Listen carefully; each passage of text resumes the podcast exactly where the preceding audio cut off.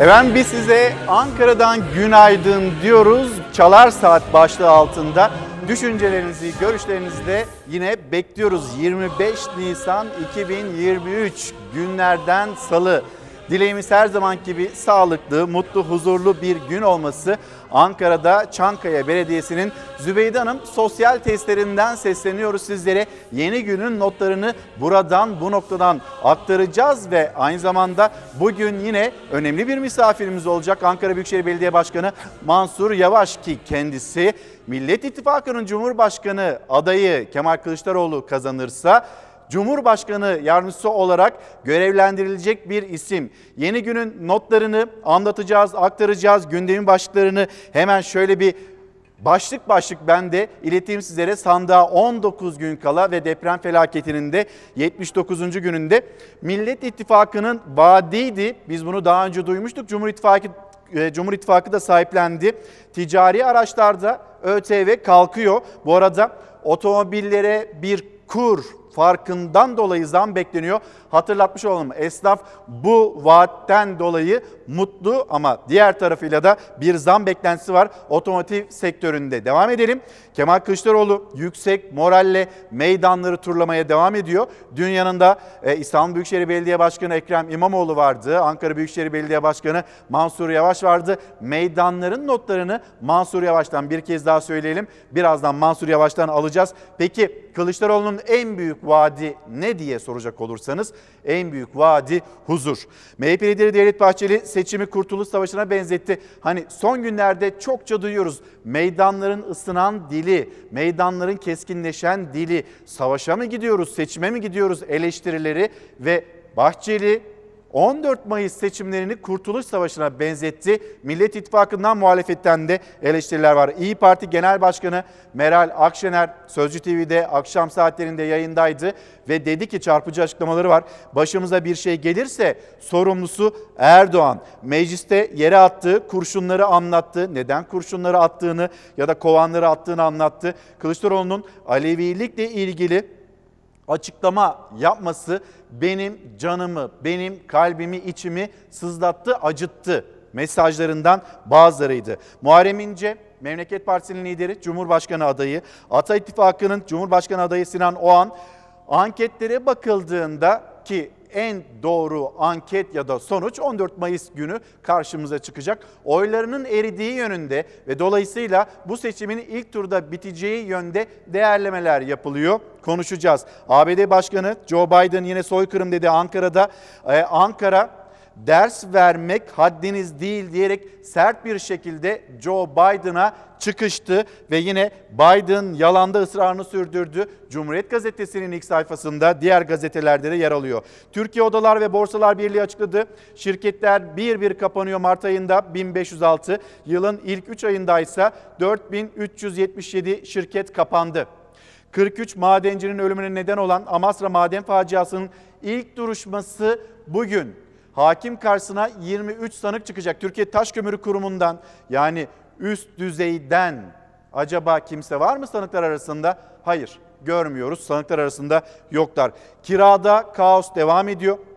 Bir yüzde yirmi beş sınırlaması vardı ama o yüzde yirmi beş sınırlamasına kimsenin de uyduğunu açıkçası görmüyoruz. Çanakkale Kara Savaşları Zaferi'nin yüz sekizinci yılı efendim ve Şehitler Diyarı'nda Çanakkale'de anma törenleri düzenlendi. Gündemin notları, öne çıkan başlıkları böyle ama daha fazlası da var. İsterseniz devam edelim. Şimdi ilk haber olarak da sizleri biz e, Karar Gazetesi'ni alayım. Şöyle Karar Gazetesi'nden de e, anlatalım, aktaralım. Hürriyet Gazetesi'nde de yer alan haberler var depremle ilgili. Ya da gazetelere geçmeyelim Savaş ve yönetmenimizden Hilal'den rica edeyim. Zaten başlangıçta da sözü biraz uzattık.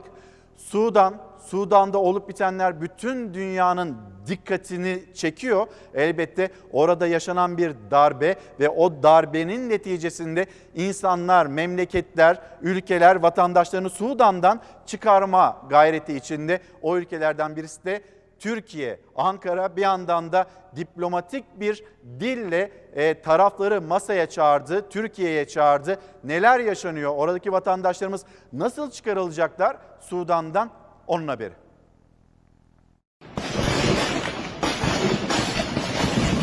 durumun kötüleştiği Sudan'da Türk vatandaşlarının tahliyesi başladı. Yurda dönüş için tahliye noktasına gelen Türkler çatışmanın ortasında kaldı. Sudan'da ordu ve darbeye kalkışan milis güçler arasındaki çatışmalar üç günlük ateşkesin sona ermesiyle yeniden şiddetlendi. Bölgede gerilim tırmanırken Ankara yürütülen telefon diplomasisinin ardından Türk vatandaşlarının tahliyesini başlattı. İlk olarak Bat Medeni kentinden üç otobüsle yaklaşık yüz kırk kişilik kafile yola çıktı. Devlet bize yardımcı oldu, imkanları sağladı. Biz de inşallah en kısa sürede ülkemize döneceğiz. Daha sonra Hartum'da bir otelde toplanan beş yüz Türk vatandaşı on otobüsle Etiyopya sınırına hareket etti. Türk vatandaşları karayoluyla Etiyopya'nın başkenti Addis Ababa'ya ulaşacak, buradan da uçakla İstanbul'a gelecek. Şu ana kadar tahliye edilen üç Türk kafilesinden ikisi Etiyopya sınırına ulaştı. Dışişleri Bakanlığı'nın Türkler için toplanma yeri olarak belirlediği Mescid-i Nur Camisi yakınlarındaki çatışmalar nedeniyle tahliye gerçekleşmedi. Burada aralarında Türk işçilerin de olduğu beş yüz kişi camide tahliye edileceği günü beklemeye başladı.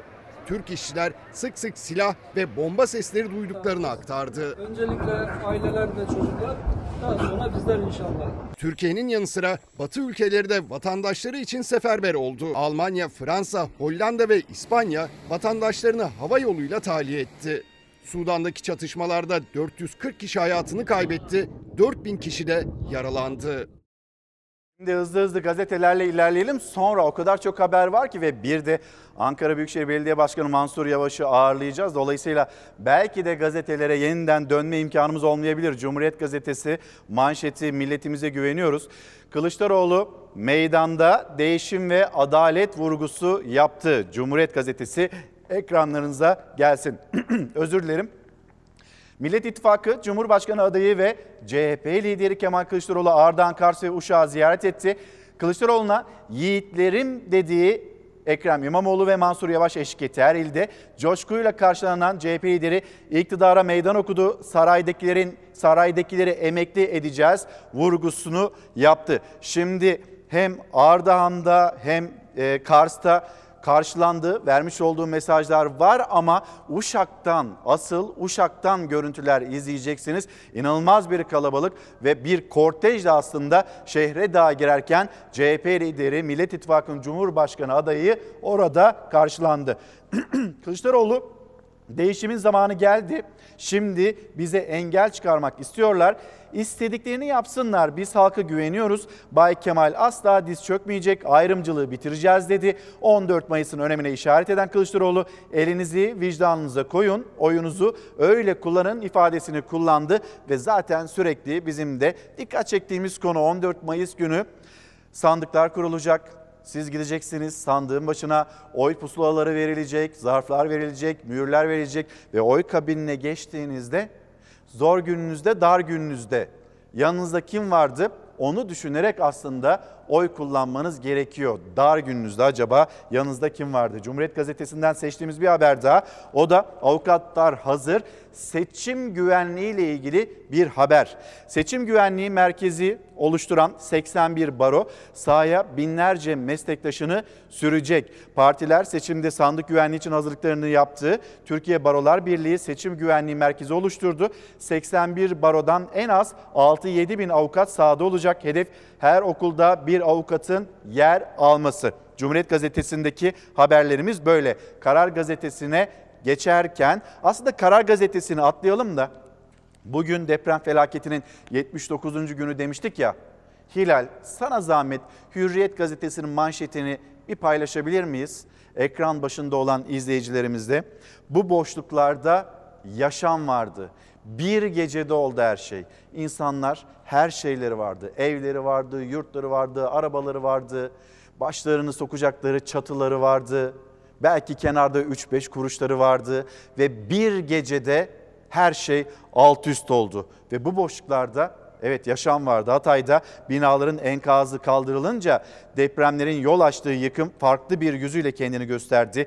Daha önce binlerce insanın yaşadığı binaların bulunduğu yerlerde dev meydanlar oluştu. Hürriyet Gazetesi'ndeki haber. Şimdi bir taraftan deprem bölgesi, orada yaşananlar ve oranın ihtiyaçları aklımızın bir köşesinde ve sıklıkla da dillendiriyoruz. Bugün başlığımız Çalar Saat. Yani bir sınırlama olmasın diye sizler de istediğiniz konu, görüşle ilgili bizlere mesajlarınızı ulaştırabilin diye bu başlığı belirledik. Bugün depremle ilgili olur ya da kendi hayatınızla ilgili olur. Bakıyorum ziraat mühendisi arkadaşlarımdan çokça da mesaj geliyor. Biz ne olacağız, biz niye unutuluyoruz diyen mesajlar var. Özlük haklarınızla ilgili, geçimle ilgili, ekonomiyle ilgili, esnafla ilgili ya da çarşı pazarla ilgili mesajlarınız varsa bizlere iletin ve biz de deprem bölgesini konuşurken aynı zamanda beklediğimiz bir deprem daha var. O depremin adı İstanbul depremi değil, Marmara depremi ve Marmara'da pek çok ili, pek çok insanı etkileyebilecek olan o deprem olacak. O deprem olmayacak değil. Biz bu depremi yaşayacağız ama bu depreme nasıl bir hazırlık içindeyiz? İşte en fazla sorgulamamız gereken konulardan bir tanesi de bu. Şimdi sizi Avcılar'a götüreceğiz. İşte binaların hali.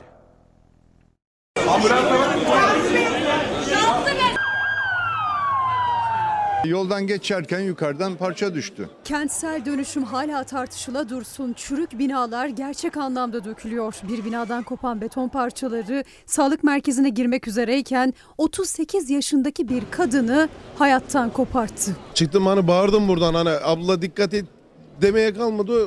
O bütün tuğlalar kadın üstüne yığıldı. Tuğlanın böyle parçalandığını gördüm. Burası bin dokuz yüz doksan dokuz depreminde yıkımın büyük olduğu, hasarın yıllardır onarılamadığı ve bu nedenle dönüşüme en çok ihtiyacı olan adres İstanbul Avcılar. Eski bir binanın pasajındaki sağlık merkezine gelen otuz sekiz yaşındaki Mahbub Uzunay ne olduğunu anlamadan kanlar içinde yere yığıldı. Hiç kaçmaya bile fırsatı olmadı kadının. Tam kaldıramadı bile kafasını, şöyle kaldı yani, direkt şuraya düştü. Çocuklarıyla yemeğe gelenlerin lokantalarda oturduğu kalabalık bir caddede öğle saatinde yaşandı korkunç olay. Binadan kopan beton talihsiz kadının üstüne düştü. Şifa bulmak için gittiği sağlık merkezine giremeden ağır yaralandı, kaldırıldığı hastanede yaşamını yitirdi. Sesini bile çıkaramadı kadın.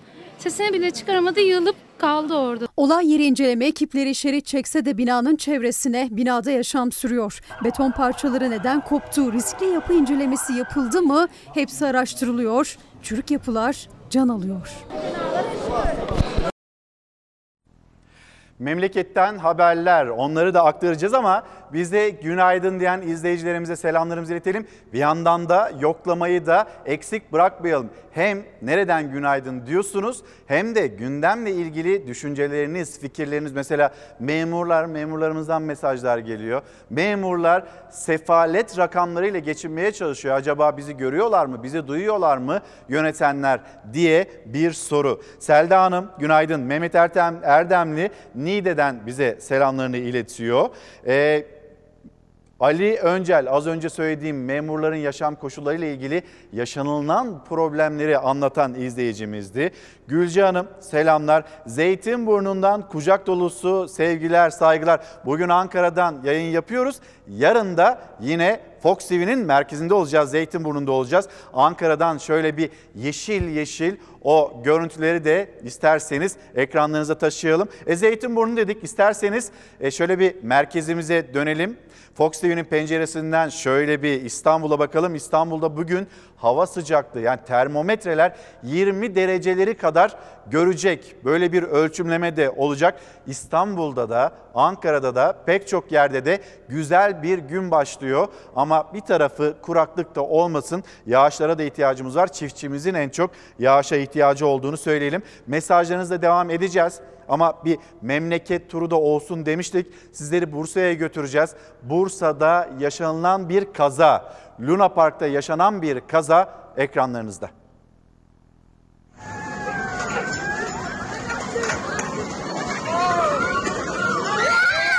Bursa'da yürekler ağza geldi. Luna Park'taki dönen salıncakların zinciri bir anda karışmaya, insanları oldukları yerde hızla döndürmeye başladı. Kazada on yedi kişi yaralandı. Hem salıncağa binenler hem de o sırada yakınlarını bekleyenler çığlık çığlığa yardım istedi. Çünkü dönen salıncakların zinciri nedeni henüz bilinmeyen bir sebepten dolayı karışmaya başladı. Bursa'nın Osman Gazi ilçesinde meydana gelen korkunç olayda iç içe geçen salıncakların zincirlerinin kopmaması felaketi önledi.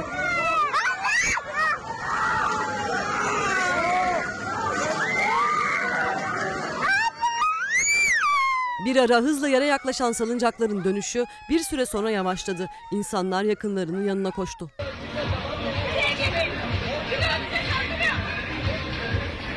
İhbar üzerine bölgeye çok sayıda sağlık ve itfaiye ekibi geldi. on yedi kişi hafif yaralandı, hastaneye kaldırıldı. Kazanın sebebiyle ilgili inceleme başlatıldı. Bir çevre haberi için sizleri Artvin'e götüreceğiz. Yalnız Karar Gazetesi hatırlatmamız var. Karar Gazetesi'nde Ağustos'ta telafi zili. Deprem bölgesindeki okullarda bir ay ders yapılacak. Hemen ne olacağını anlatalım. Bayramla birleşen ara tatil bitti. on dokuz milyon öğrenci ders başı yaptı. Sıraları dolduran çocuklar ilk günde arkadaşlarıyla hasret giderdi. Deprem sonrası nakillerini diğer illere aldıran otuz dört bin öğrenci. Onlar da okullarına geri döndü. Milli Eğitim Bakanı Mahmut Özer, afet bölgelerinde bir Ağustos ila bir Eylül arasında telafi programı uygulanacağını açıkladı. Bakan Özer, mağdur öğrencilerin ikinci dönem notları düşükse birinci dönem notları geçerli olacak dedi. Bunu da hatırlatalım ve yeni günün notları arasına eklemiş olalım. Şimdi bir çevre haberi için Artvin. Burası benim babamın doğduğu ev.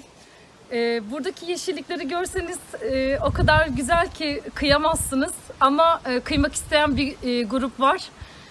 Burada tam kırk beş metre mesafede maden yapılmak isteniyor. Artvin'de Salınbaş Tepesi'ne kurulmak istenen siyanürlü altın madenine karşı ses yükseltti köylüler, çevreciler. Salınbaş ikinci Cerattepe olmasın dediler. Öncelikle çevre düzeni planına aykırı olduğunu söylemek oldukça mümkün. İkinci ve en önemli konu, özellikle Cerattepe ve Hot Madeni ile karşılaştırdığımız zaman açık ocak işletme olması ve siyanürün kullanılacak olmasıdır. Artvin'in Ardanuç ilçesine bağlı Salınbaş Tepesi'nde altı yüz iki hektarlık alanda altın madeni kurulması planlanıyor. Maden açık ocak olarak işletilecek ve altın ayrıştırılırken iddiaya göre siyanür de kullanılacak. Üstelik maden ocağı köylerin de çok yakınında açılacak. Doğalarına sahip çıkmak isteyen Artvinliler ise projeye karşı çıkıyor. Madene hayır diyoruz. Bu yeşilliği, bu güzel güzel güzel arazilerimizin yok olmasını istemiyoruz. Ardanuç Belediye Başkanı Yıldırım Demir de geçtiğimiz günlerde madenin bölgeye yapılmasının bir felakete yol açacağını ifade etmişti. Ey Ardanuç halkı, bu her ilçenin başına tarihsiz zamanlar gelmiş geçmiştir ama bugüne kadar yaşayabileceği en büyük felakettir. Bunun gerçekleşmiş olması en büyük felaket olacaktır diye düşünüyorum. Yeşili görseniz, buradaki yeşili görseniz kıyamazsınız diyor haberde. İşte orada Artvinliler. Ama nasıl kıyılıyor? Biz memleketin çeşitli yerlerinde maden için o yeşile nasıl kıyıldığına tanıklık ettik mi? Mesela Kaz Dağları'nın nasıl, o ormanların nasıl çoraklaştırıldığına tanıklık ettik mi? İşte karşımızda böyle bir durum, böyle bir tablo var. Yerin altı mı daha kıymetli, yerin üstü mü daha kıymetli? Buna kimse bakmıyor. Etrafında şöyle bir nefes alacak alan bulamayan insanlar var. Metropolde, metropollerde yaşayan insanlar var. Her yer bina, her yer beton oldu ve şimdi şimdi e, kentlere, metropollere, İstanbul'a yakın yerlerde tarım mı yapsak acaba? Hem böylelikle ulaşım masrafları da düşer de enflasyonu kontrol altında tutarıza geldi yönetenler. Ama zaten öyleydi. Peki bizim tarım arazilerimiz acaba neden betona teslim oldu? Neden çiftçi toprağa küstü ya da küstürüldü? Bu arada Sezer Bey günaydın. Lütfen pas geçmeyin uzman çavuşları.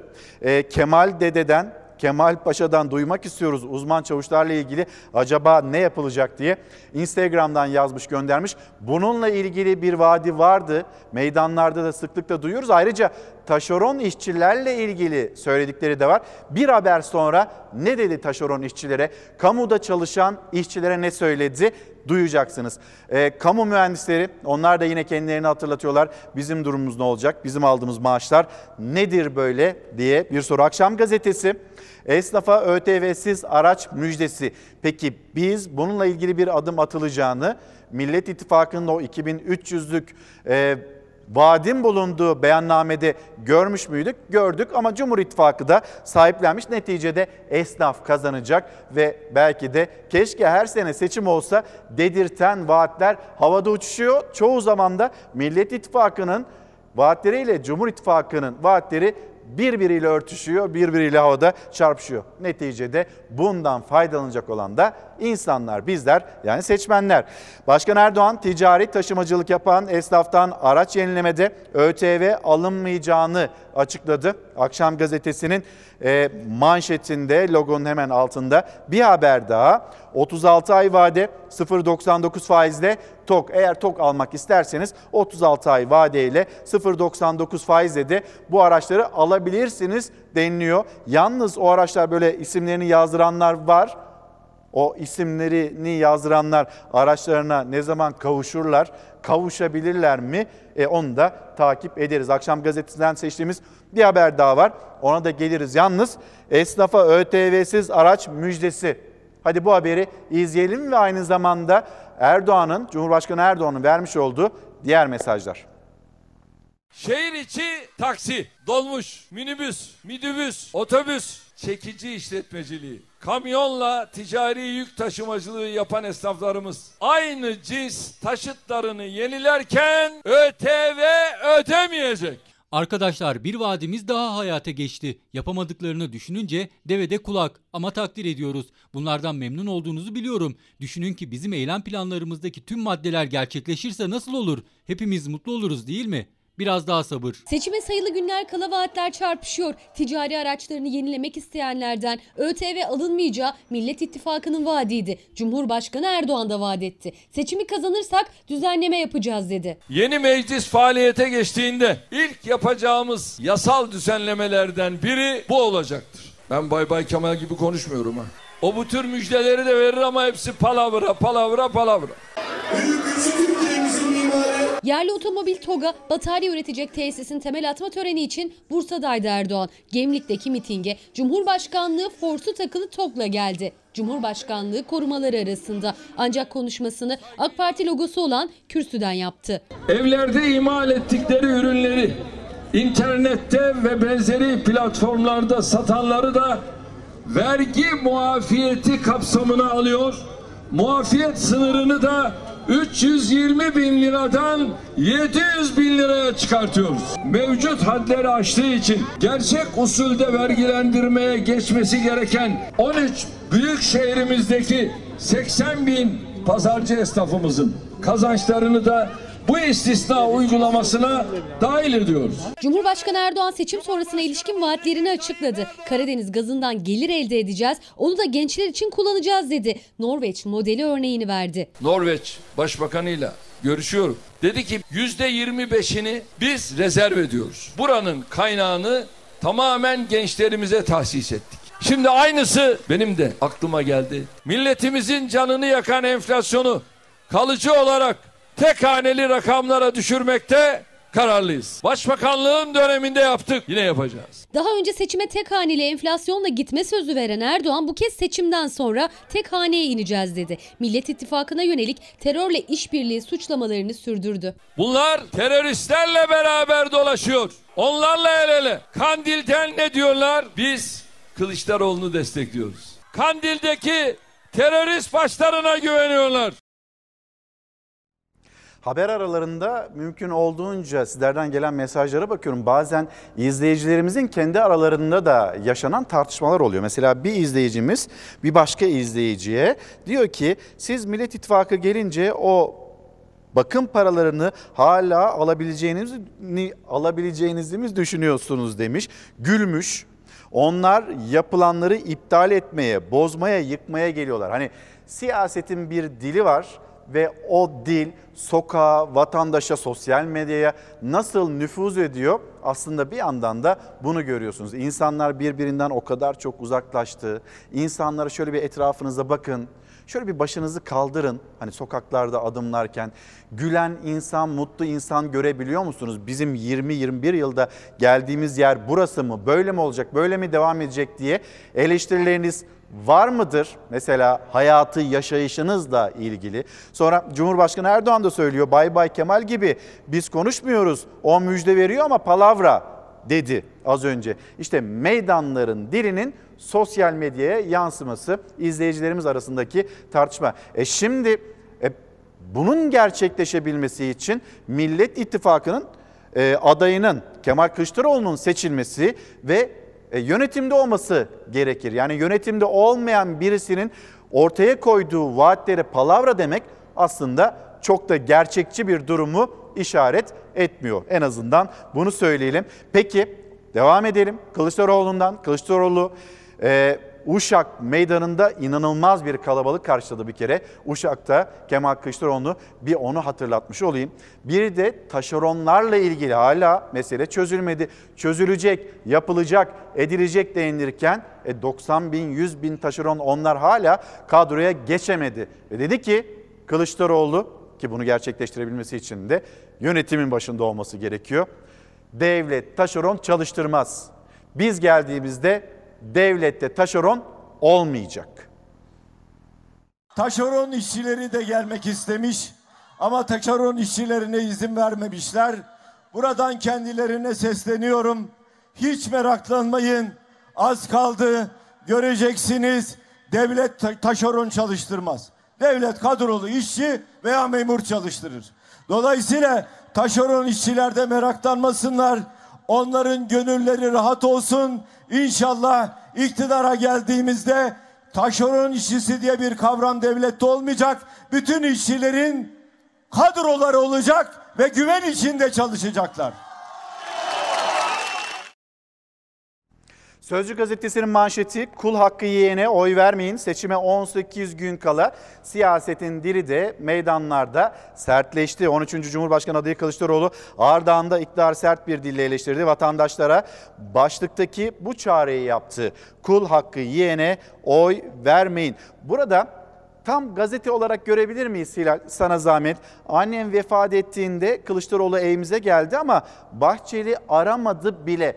Ata İttifakı'nın Cumhurbaşkanı adayı Sinan Oğan'ın açıklamaları ve aslında bir sistemini görüyoruz. Yine Sözcü gazetesinde, bazı gazetelerde, bazı gazeteler zaten ne Sinan Oğan'la ilgili haber yapıyor ne söylediğiyle ilgili bir yaklaşım sergiliyor. Ama Sinan Oğan'ın buradaki sistemi dikkat çekiciydi.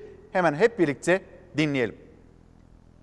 Ben M H P milletvekiliyken iki bin beş tarihinde annemi kaybettim. Allah rahmet eylesin. Ee, geçmişinize rahmet. Ee, ben M H P milletvekili olarak e, partimizin genel başkanından telefonla dahi bir başsağlığı mesajı alamadım. Bakınız. İnsani bir durum. Yani e, beş yüz tane, üç yüz tane vekil olur, aradan gözden kaçar. Zaten kırk tane vekiliz. Hı hı. Yani sağdan saysan kırk, soldan saysan kırk. Herkes o konuda açtı, başsağlığı diledi. Bunlardan Kılıçdaroğlu Iğdır'da, Iğdır'da taziye evimize geldi. Başsağlığı diledi. Ahmet Davutoğlu hakeza aynı şekilde. O zaman başbakandı. Hı hı. Ama benim genel başkanım bir taziyede dahi bulunmadı. Ben, benim Sayın Kılıçdaroğlu'na bu anlamda hı hı. siyasetini hı hı. yanlış bulsam da insani yönünü ben her zaman takdir etmişimdir. Hürmet etmişimdir. Şimdi tekrar meydanların dilinden devam edeceğiz. Fakat bir kitap var, Muazzez İlmiye Çığ, Türkiye'nin ilk Sümeroloğu. yüz ve üzerinde yıl, aslında yüz dokuz yılın izinde hayatı güzelleştirme yolları yaşadım demek için ne yapmalı? Hemen bir paylaşalım. Bu söyleşi gazeteci Büşra Sanay'a ait ve elimizdeki kitaplardan birisi. En azından Ankara'da bize ulaşan bu kitabı da göstermiş olalım. Şöyle, tam gösterebiliyor muyum? Heh, tamam, gösterebildim. Büşra Sanay'ın kitabını. Şimdi az sonra reklamlara gideceğiz. Reklamların dönüşünde birkaç haber ve sonra Ankara Büyükşehir Belediye Başkanı Mansur Yavaş'ı burada ağırlayacağız. Meydanların dili ya da Cumhur İttifakı'ndan Millet İttifakı'na salvolar. Çok çarpıcı, hani terörle, teröristlerle kol kolalar iddiaları, bunların ardı arkası kesilmiyor. Peki Mansur Yavaş bu iddialara nasıl bir yanıt verdi? Hem onu duyacaksınız hem de döndüğümüzde reklamların ardından birkaç haberden sonra Mansur Yavaş'ı ve siyasete dair cümlelerini dinleyeceksiniz Çalar Saat'te. Milli güvenlik politikaları hiçbir zaman değişmez. Gevezelerin boş laflarına inanmayın. Ne bebek katili serbest kalır bu ülkede, ne de teröristler hapishaneden çıkarılır. Daha da iddialı konuşuyorum. Onları çıkarırsanız gene siz çıkarırsınız. Görmedik mi? Nereden aldın, nereye getirdin? Demek ki halk değişim istiyor. Sandıkları korumak benim işim, benim. Ata İttifakı güneş gibi parlayacak. on dört Mayıs'ta Türkiye önce sandık başına, sonra ekran başına gidecek. Sandıkta dört aday var ama ekranda seçim belli. Türkiye haritası seksen yedi seçim bölgesi. İl il bakacağız. Konya, Ankara, Yozgat, Çanakkale, İstanbul, İzmir. Bir dur, bir dur, bir dur İlker dur. Bir. Vakit var daha. Cumhurbaşkanlığı, milletvekili seçimi birlikte yapıldı. Fox'ta seçim yayını Gülbin Tosun'la ana haberden hemen sonra başlayacak. Selçuk Tepeli ve İlker Karagöz sandık sandık tüm sonuçları anında Türkiye'ye ulaştıracak. Kamuoyu araştırmacısı Bekir Ağırdır o sonuçları sıcağı sıcağına yorumlayacak. Oo, Bekir Ağırdır da buradaymış. Patronların mesajını sana tercümeye geldi. Ayrıca Bekir abi biz buradaydık. Selçuk Tepeli geldi. Fox Haber Genel Yayın Yönetmeni Doğan Şentürk, Fox Haber Ankara temsilcisi Tülay Ünal Öç'ten son dakika bilgileri yine onlarda olacak. Her seçim Fox'ta izlendi. Ya bu sloganları nereden buluyorsunuz? Bu saçları kaç seçimde arttık biliyor musun? Gazeteciler Murat Yetkin, Çiğdem Toker, Nevşin Mengü, Deniz Zeyrek Türkiye'nin bu uzun gecesinde en sağlıklı analizlerle Fox ekranlarında olacaklar. En doğru, en güvenilir ve en hızlı sonuçlar yine burada. Seçim gecesi klasiğiniz Fox Haber'de. Bir ekrandan daha fazlasında. Türkiye'nin seçimi on dört Mayıs'ta Fox'ta.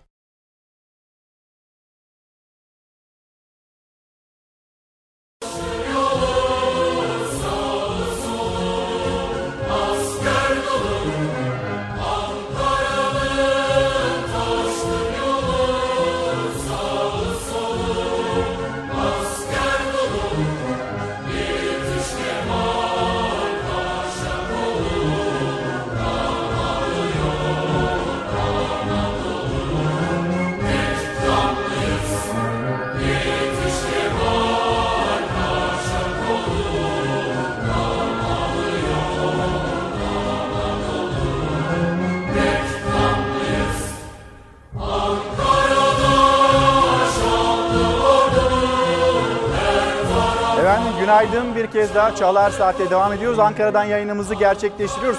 Atamızın imzasını gördünüz. Zübeyde Hanım sosyal testlerinden, Çankaya Belediyesi'nin Zübeyde Hanım sosyal testlerinden sesleniyoruz sizlere. Az sonra Ankara Büyükşehir Belediye Başkanı Mansur Yavaş burada Çalar Saat'te konuğumuz olacak. Görüyorsunuz bugün başlığımızda Çalar Saat bir konu ya da bir cümle sınırlaması yapmadan sizlere bu başlıkla sesleniyoruz. Nereden günaydın diyorsunuz? Gündeminizde ne var? Bizlerle buluşturun. Bu arada Ankara'da güzel güneşli bir gün var. İstanbul'da da benzer bir gün olacak. İstanbul'da da hava sıcaklığı yirmi dereceleri görecek. Belki yer yer üzerine de çıkacaktır. İşte görüyorsunuz bulunduğumuz yer, yayın yaptığımız yer. Bu arada güneşe de aldırmadan, şemsiyeyi de unutmadan bazı illerimizde meteorolojinin uyarıları var. Marmara, Ege, Akdeniz'in iç kesimleri, İç Anadolu'nun güney ve batısı, Batı Karadeniz'in iç kesimleriyle Muş, Bitlis, Ağrı ve Van'da yerel sağanak ve gök gürültülü sağanak yağış bekleniyor. Bunun hatırlatmasını yine yapalım. Gündem notlarımız var. Onları anlatacağız. Onları aktarmaya devam edeceğiz. Memleket turu da yapalım istiyoruz. Sizleri Şanlıurfa'ya götüreceğiz. Bizim hayatımızdan çıkmayan ve paylaşırken, anlatırken, aktarırken üzüldüğümüz haberlerden birisi bu.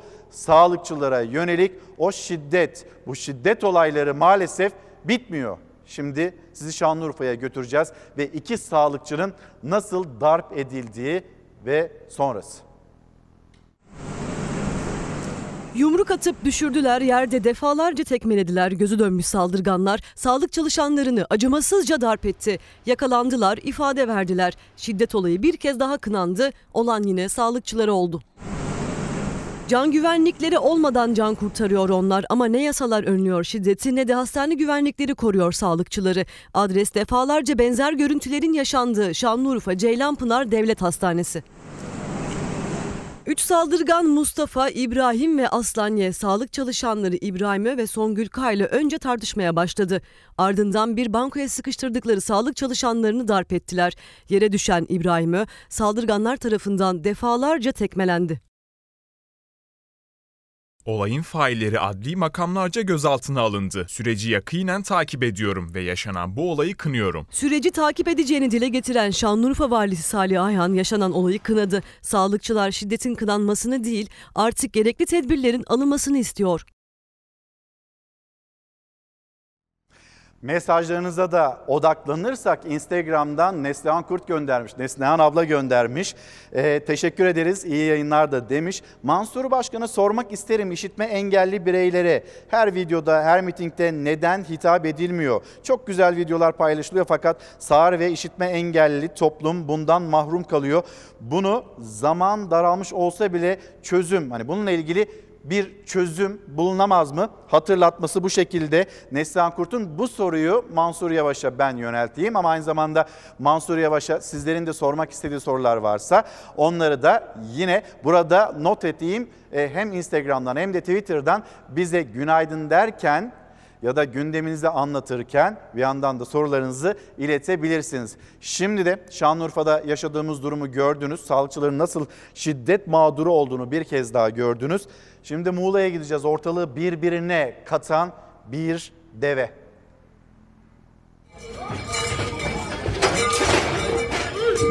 Otomobillerden ürktü, ortalığı birbirine kattı. Her şey güzel başlamıştı oysa davullar, zurnalar eşliğinde düğün öncesi adettendir diye yola konuldu. Deve yükledikleri hediyelerle sazlı sözlü çarşı içinden geçerlerken ortalık bir anda karıştı. Muğla'nın Bodrum ilçesinde geleneksel bir ağırlık götürme töreni ancak bu kez hediyeleri taşıyan deve otomobillerden ürktü ve hayvan korkuyla kendini yerden yere atmaya başladı. Çevredekiler panikle kaçışırken o anlar cep telefonu kamerasıyla görüntülendi. Taşıdığı malzemelerle birlikte yere düşen deve uzun süre yerden kalkamadı. Korkusu bir türlü geçmeyen hayvan ayağa kalktıktan sonra da zıplamaya devam etti. Uzun süre panikten kurtulamayan deveyi bakıcısı çevredekilerin endişeli bakışları altında güçlükle sakinleştirdi. Ee, Zülbiye Hanım, günaydın Zülbiye Solmaz. Ee, Cumhurbaşkanı Erdoğan bugün Eskişehir'e gelecek diyor. Evet, bugün artık liderler sahada, artık seçim atmosferine girildi. Sandığa da on dokuz gün kaldı ve herkes seçmene ulaşmaya çalışıyor. Herkes vaatlerini iletmeye çalışıyor. Cumhurbaşkanı bugün de e, Eskişehir'den seslenecek. Ve acaba neler söyleyecek? Yeni vaatler de karşımıza çıkacak mı? Ee, Necibe Hanım, günaydınlar. Bursa'ya da bizler de selamlarımızı iletelim. Tamer Bey, Tamer Erkiner, Antalya'dan günaydın. Seçim yaklaşıyor. Ev sahipleri, kiracıları e, zor durumda bırakmaya devam ediyor. Ben mesajı bu şekilde E, aktarmış olayım. Tamer Bey, evet, evle ilgili ciddi problemler var. Kiracılar zorlanıyorlar. yüzde yirmi beş sınırı var ama buna çok fazla uyan da yok. Antalya özelinde bir haberimiz var. Birazdan bunu izleyeceksiniz. Antalyalılar acaba ev alabiliyorlar mı? Yoksa Antalya'da civarında daha fazla yabancılar mı geliyorlar da o evlere sahip olabiliyorlar kendi birikimleriyle? Belki de siz söylemek istersiniz. Antalya'daki ya da işte Alanya, bu bölgedeki, Muğla'daki izleyicilerimiz ya da nerede bununla karşılaşıyorsanız lütfen bize iletin. Şimdi bunlar yaşanıyor ve bu kirayla ilgili meselenin de seçimden sonra çözüleceğini söylemişti Cumhurbaşkanı ama bugünün meselesi, bugün çözülmesi gerekiyor. Fakat bugünün meseleleri çok fazla mesele edilmiyor Cumhur İttifakı ya da yönetenler katında. Onu hatırlatalım. Neyle ilgileniyorlar? Mesela Nurettin Nebati cümlelerini duyacaksınız. O cümleler hani ne demek istiyor acaba Nurettin Nebati? Şu mu yani, anlamaya çalışıyoruz hep birlikte.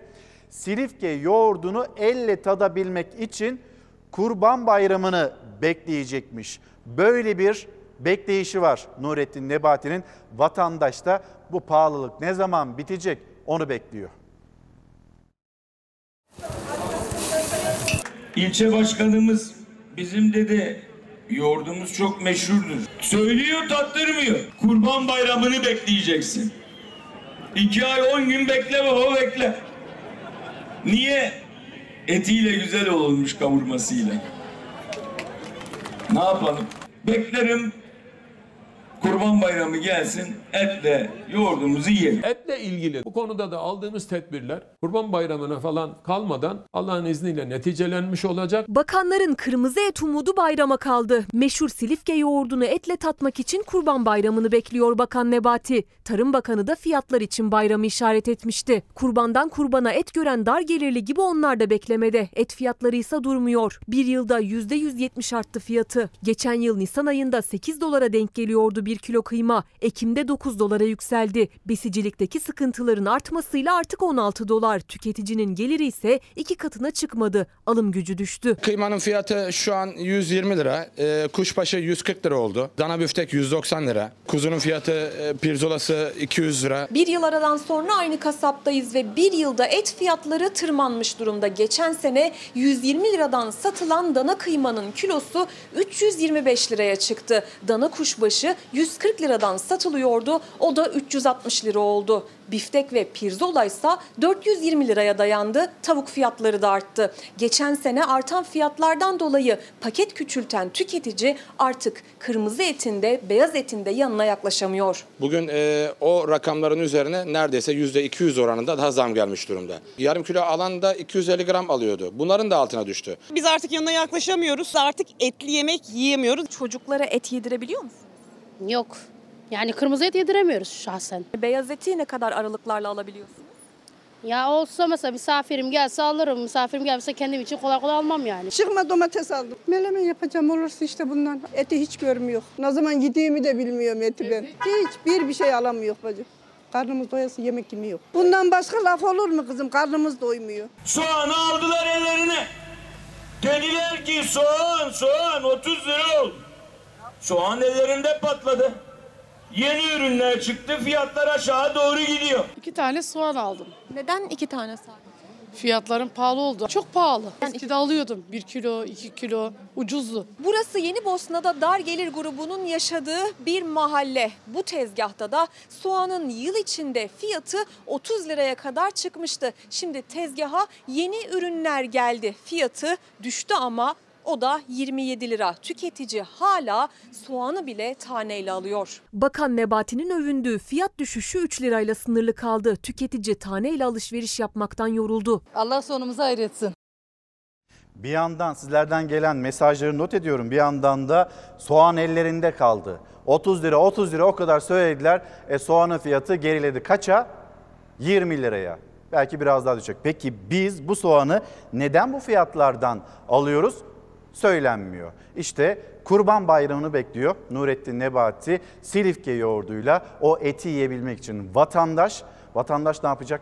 Kıyma almak için markete gittiğinizde, kasaba gittiğinizde karşınıza çıkan rakamlar, bunlar ne olacak acaba diye e, soruyor vatandaş.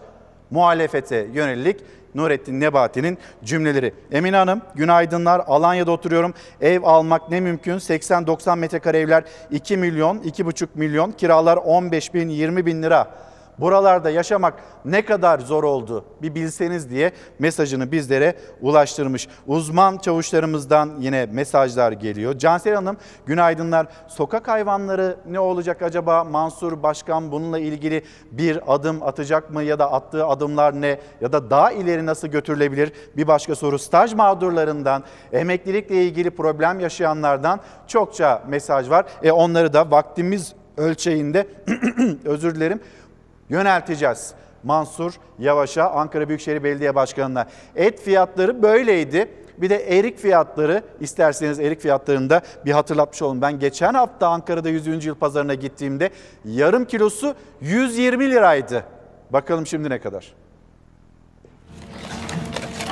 lezzet merkezi olan Silifke'mizde yeşil erik, yani can erik hasadı da başlamış durumda. bin beş yüz liradan burada biliyorsunuz ilk ürettiğimiz eriği pazarladık. İlk seride kilosu bin beş yüz lirayı buluyordu. Hasadın başlamasıyla can eriğin kilosu boyu ve kalitesine göre en düşük yirmi, en yüksek yüz liradan alıcı buluyor.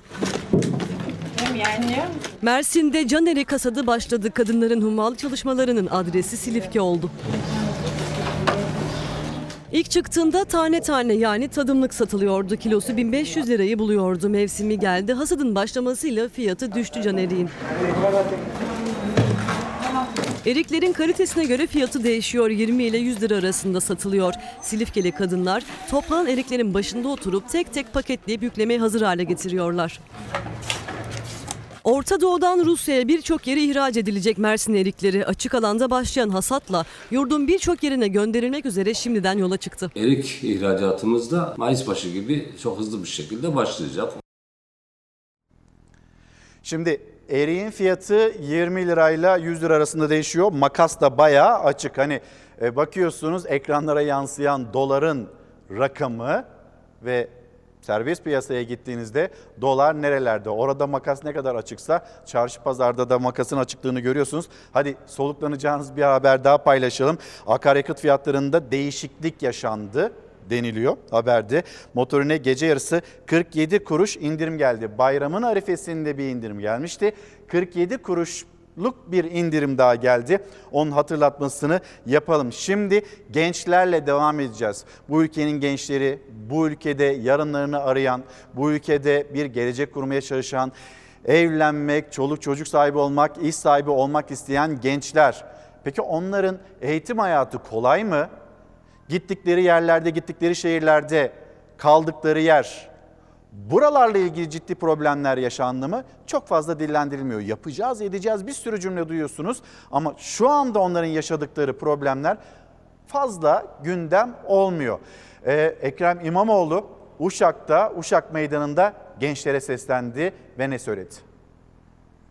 Bu seçim Türkiye'nin demokrasi seçimi. Beni en çok üzen şeylerden birisi İstanbul'a aldığımız o yurtlara yerleştirdiğimiz gençlerimizin yüzde otuzu kırkı, eğer bu yurdu bulamasaydım bu güzel ülkenin farklı coğrafyasından gençler ben ne yazık ki üniversite okumaya gelemeyecektim dedi. Ve bunun büyük bir kısmı da genç kızlarımız. Bakın, eğer yirmi birinci yüzyılda Cumhuriyet'in yüzüncü yılında biz genç kızlarımızı ve oğullarımızı ekonomik sıkıntılarından dolayı üniversiteye gidemeyecek duruma düşürmüşsek yazıklar olsun. Yazıklar olsun. Cumhuriyet'in yüzüncü yılına yakışmadı. Biz bu kadersizliği, talihsizliği değiştireceğiz. Bu ülkede ben okuyamıyorum, yurt bulamadığım için üniversiteye gidemiyorum ya da sıkıntı çekiyorum, yemek bile yiyemiyorum diyen tek bir genç olmayacak. Peki şimdi hangisi doğru? Biz buradaki kadersizliği, talihsizliği değiştireceğiz diyor Ekrem İmamoğlu ya da muhalefetteki isimlerden, liderlerden ekonomiyle ilgili duymuş olduğumuz sözler, cümleler ekonominin başındaki isimlerden öyle çok fazla duyulmuyor. Peki hangisi doğru? Ekran karşısında olan sizsiniz. Sizin karşılaşmış olduklarınız nedir? Pahalılıkla ilgili elbette ya da size vaat edilenler ve sizin karşılaştığınız yaşadıklarınızla ilgili. Mesela yirmi yılda sessiz bir devrim gerçekleşti. Türkiye nereden nereye geldi diyebiliyor musunuz? Bir Bir Gün gazetesi manşetini okuyayım sizlere. Ondan sonra da E, Mehmet Özteseki, AK Partili Mehmet Özteseki'nin bir çıkışı, bir cümlesi, onun üzerinde hem düşünelim hem de konuşalım. Maske düştü, Sultan çıplak. Bir Gün gazetesinin manşeti salgında maske, depremde çadır dağıtamayan iktidar, bol keseden vaatlerle oy avcılığında ancak sarayın müjdelerine halkın karnı tok. Tek adam rejimi kendi saltanatının devamı için dört bir koldan saldırıyor. Erdoğan ve bakanları devletin tüm imkanlarıyla her gün bir kentte miting ve etkinlikler düzenliyor. Yani bir kentte etkinlikler düzenliyor. Zaman zaman makam odalarında da o seçim çalışmalarına tanıklık ettik. İktidar yetkilileri ülkeyi her alanda iflasa sürükleyen, kendileri değilmiş gibi bol keseden vaatlerle seçmeni cezbetme arayışında. Erdoğan şapkadan tavşan çıkarmak için çırpınıyor. Dün de esnafa müjde verdiği, esnafa vermiş olduğu müjde az önce de ekranlarınıza getirmiştik. İsterseniz bir kez daha paylaşalım. Hilal Akşam Gazetesi'nden esnafa ÖTV'siz e, araç müjdesi, onu bir kez daha okuyalım. Başkan Erdoğan, ticari taşımacılık yapan esnaftan araç yenilemede ÖTV alınamayacağını açıkladı. Erdoğan ayrıca evde üretilen ürünlere yedi yüz bin liraya kadar vergi muafiyeti getirileceğini duyurdu.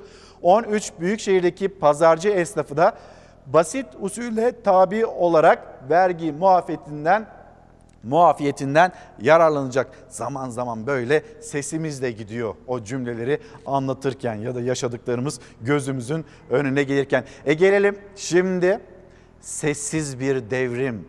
yirmi yılda nereden nereye geldik sözleri, o destan nasıl yazılmış, Mehmet Özaseki anlatıyor.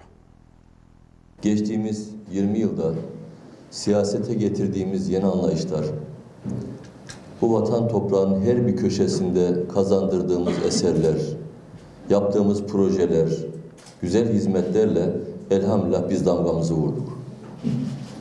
Adeta bu yirmi yılda biz destanlar yazdık. Sessiz bir devrim yaşandı. Güneydoğu'da veya ülkenin başka bir yerinde teröristlerle savaşırken tankları bize satarlar ama oraya kullanamazsınız derlerdi, şart koşarlardı. Şimdi yüzde seksenlere varan bir yerlilik oranımız var. Dünyada yüzde seksenlerde yerliliği sağlayan bir ülke var mı diye bakın, bir elin parmakları kadardır. Ne kadar iftihar etsek az arkadaşlar. Şimdi seçmenin karşısına şöyle çıkılıyor. Cumhur İttifakı tarafından yapamazlar, edemezler, terörle kol kolalar, bizim yaptıklarımızı, yirmi yılda yaptıklarımızı onlar gelecekler ve yıkacaklar. Millet İttifakı da diyor ki, e, yapılmış olanı biz neden yıkalım? Sonra otoyollar, köprüler, şehir hastaneleri, karşımıza çıkan bir bütçe var. Hem de böyle bu memleketin, bu ülkenin hazinesinin karşılamakta çok zorlandı. Hatta karşılayamadığı bir durum var. Bizim bunu düzeltmemiz gerekiyor ve biz bunu yapacağız. Çağıracağız orayı, kim yaptıysa diyeceğiz ki kardeşim sen buraya ne kadar para harcadın, ne kadar kredi çektin, aslında ne kadara yapılabilirdi? E o zaman bu parayı alacaksın, daha fazlasını almayacaksın. Yaklaşım bu şekilde. Bir açıklama daha var, o da Diyanet İşleri Başkanlığı ile ilgili. Cami avlusundaki muhalefeti ayağa kaldırdı. Nasıl bir nasıl böyle bir söz söylenir diye ona geçiş yapacağız ve Mansur Yavaş'la konuşacağımız konulardan birisi de bu olacak. Ama Mehmet Mustafa Türücü, günaydınlar, Osmaniye'den yazıyorum. Ben Çağrı Merkezi Hizmetleri mezunuyum. Bizim bölümden iş gücüne ihtiyaç olmasına rağmen alım yapılmıyor.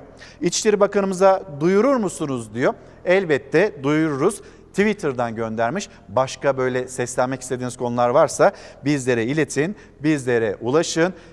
Gelelim Cumhur İttifakı'nın Diyaneti kapatacaklar iddiası. Yani Millet İttifakı gelirse Diyanet İşleri Başkanlığı kapatılacakmış iddiası ve Millet İttifakı'nın yanıtı. Şu anda muhalefet ne diyor?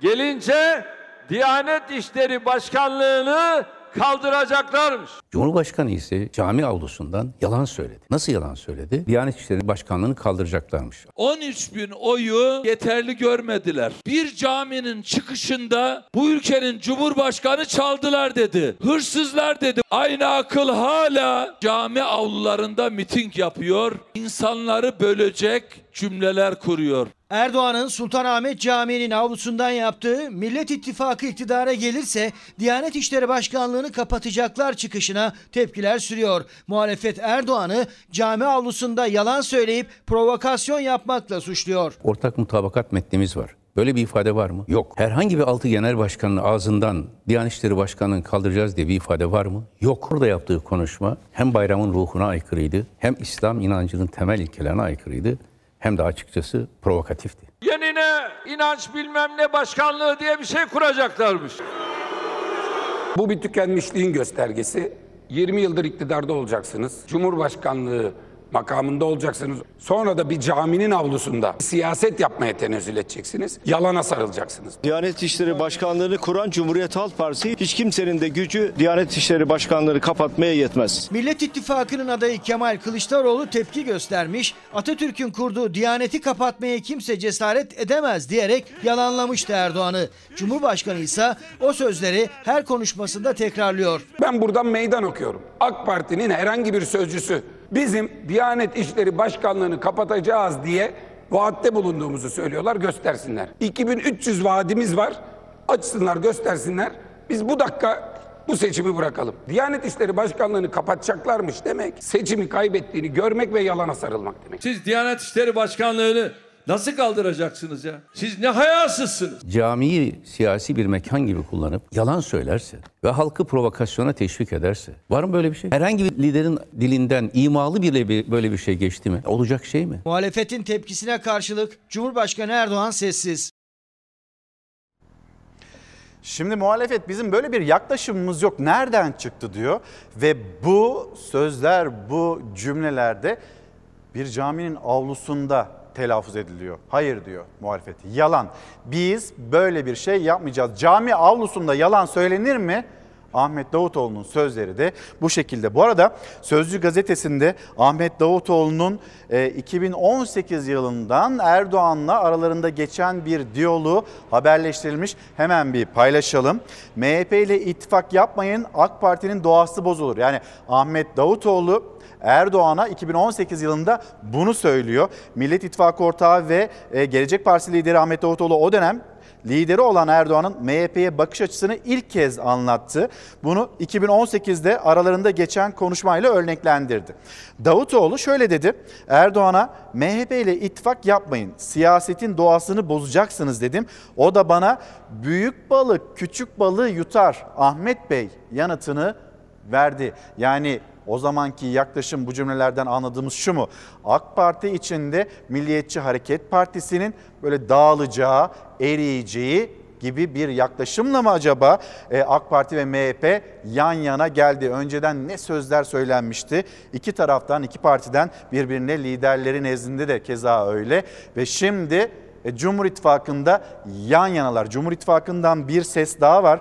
Hüdapar, hani terörle kol kolalar diye eleştiriliyor Millet İttifakı. H D P de aslında yedinci ayağıdır o Millet İttifakı'nın deniliyor ki öyle bir durum yok. E, H D P ya da Yeşil Sol Parti başka bir ittifakın içinde ama Hüdapar Cumhur İttifakı'nda yer alıyor. Ve Cumhur İttifakı'ndaki yer alışı ile ilgili Meral Akşener'in de çarpıcı sözleri var. Birazdan duyacaksınız. Onun ötesinde Hüdapar Genel Başkanı Zekeriya Yapıcıoğlu şu soruldu Zekeriya Yapıcıoğlu'na: milletvekili seçilirseniz, meclise gelirseniz yemini edecek misiniz? Milletvekili yeminini edecek misiniz diye bir soru yöneltildi ve Hüdapar'ın genel başkanı ne söyledi? Bakacağız. Milletvekili yeminini ben sizlere bir hatırlatayım mı? Hep birlikte bir kez daha bunun üzerinde de düşünmemiz gerekir mi? Zekeriya Yapıcıoğlu'nun bakacağız dediği yemin, devletin varlığı ve bağımsızlığını, vatanın ve milletin bölünmez bütünlüğünü, milletin kayıtsız şartsız egemenliğini koruyacağıma, hukukun üstünlüğüne, demokratik ve laik cumhuriyete ve Atatürk ilke inkılaplarına bağlı kalacağıma, toplumun huzur ve refaha, milli dayanışma ve adalet anlayışı içinde herkesin insan haklarından ve temel hürriyetlerinden yararlanması ülküsünden ve anayasaya sadakatten ayrılmayacağıma, büyük Türk milleti önünde namusum ve şerefim üzerine yemin ederim. Yani milletvekilinin yemini bu. Zekeriya Yapıcıoğlu'na soruluyor: siz bu yemini edecek misiniz? Bakacağız. Bir netlik içinde evet elbette edeceğim demiyor kendisi. Sözcü gazetesinde bir haber daha vardı. Ona da bakalım. O kovanlar saldırıları anlatmak için mesajdı. İYİ Parti lideri Meral Akşener Sözcü T V'deydi akşam. Verdiği mesajlardan birisi buydu. Diğeri de Kemal Kılıçdaroğlu'nun kimlik siyasetine itiraz cümlesi. Bunu duyduğunda Akşener ne hissetti? Sayın Erdoğan'a mesajdı. Yani tehdit anlamında değil. Türk mitolojisinde bizim ta o Asya'dan Anadolu'ya getirdiğimiz bütün pislikleri biz toprağa atarız. Ve bunu kadınlar atar. Yani kovan da onlardan birisi. Ben tarihçiyim. Dolayısıyla dikkat ederseniz insanların üzerine atmadım ben. Gökyüzüne de fırlatmadım. Yeah. Ben onları yere attım. Yani sembolize ettiği şey topraktır, toprakta kaybolmasıdır. Teröristlerle yan yana e, kabul edilip işte gömeceklermiş bizi. Dolayısıyla ne ayıp bir şey, bir cumhurbaşkanı çakışmaz böyle bir tehdit. Yarın başımıza bir şey gelirse sorumlusu bizzat odur. Sayın Kılıçdaroğlu'nun açıklaması, Alevilikle ilgili ben Aleviyim açıklamasına. Evet. Böyle bir açıklama yapmak durumunda kendini hissetmesinden çok kalbim acıdı. Sayın e, Cumhurbaşkanı Kılıçdaroğlu'nun Abdullah Öcalan'ı affedeceğini, çıkaracağını söylediğini söylemiş. Evet. Ben de yanındaymışım, hiçbir şey dememişim. Külliyen yalan.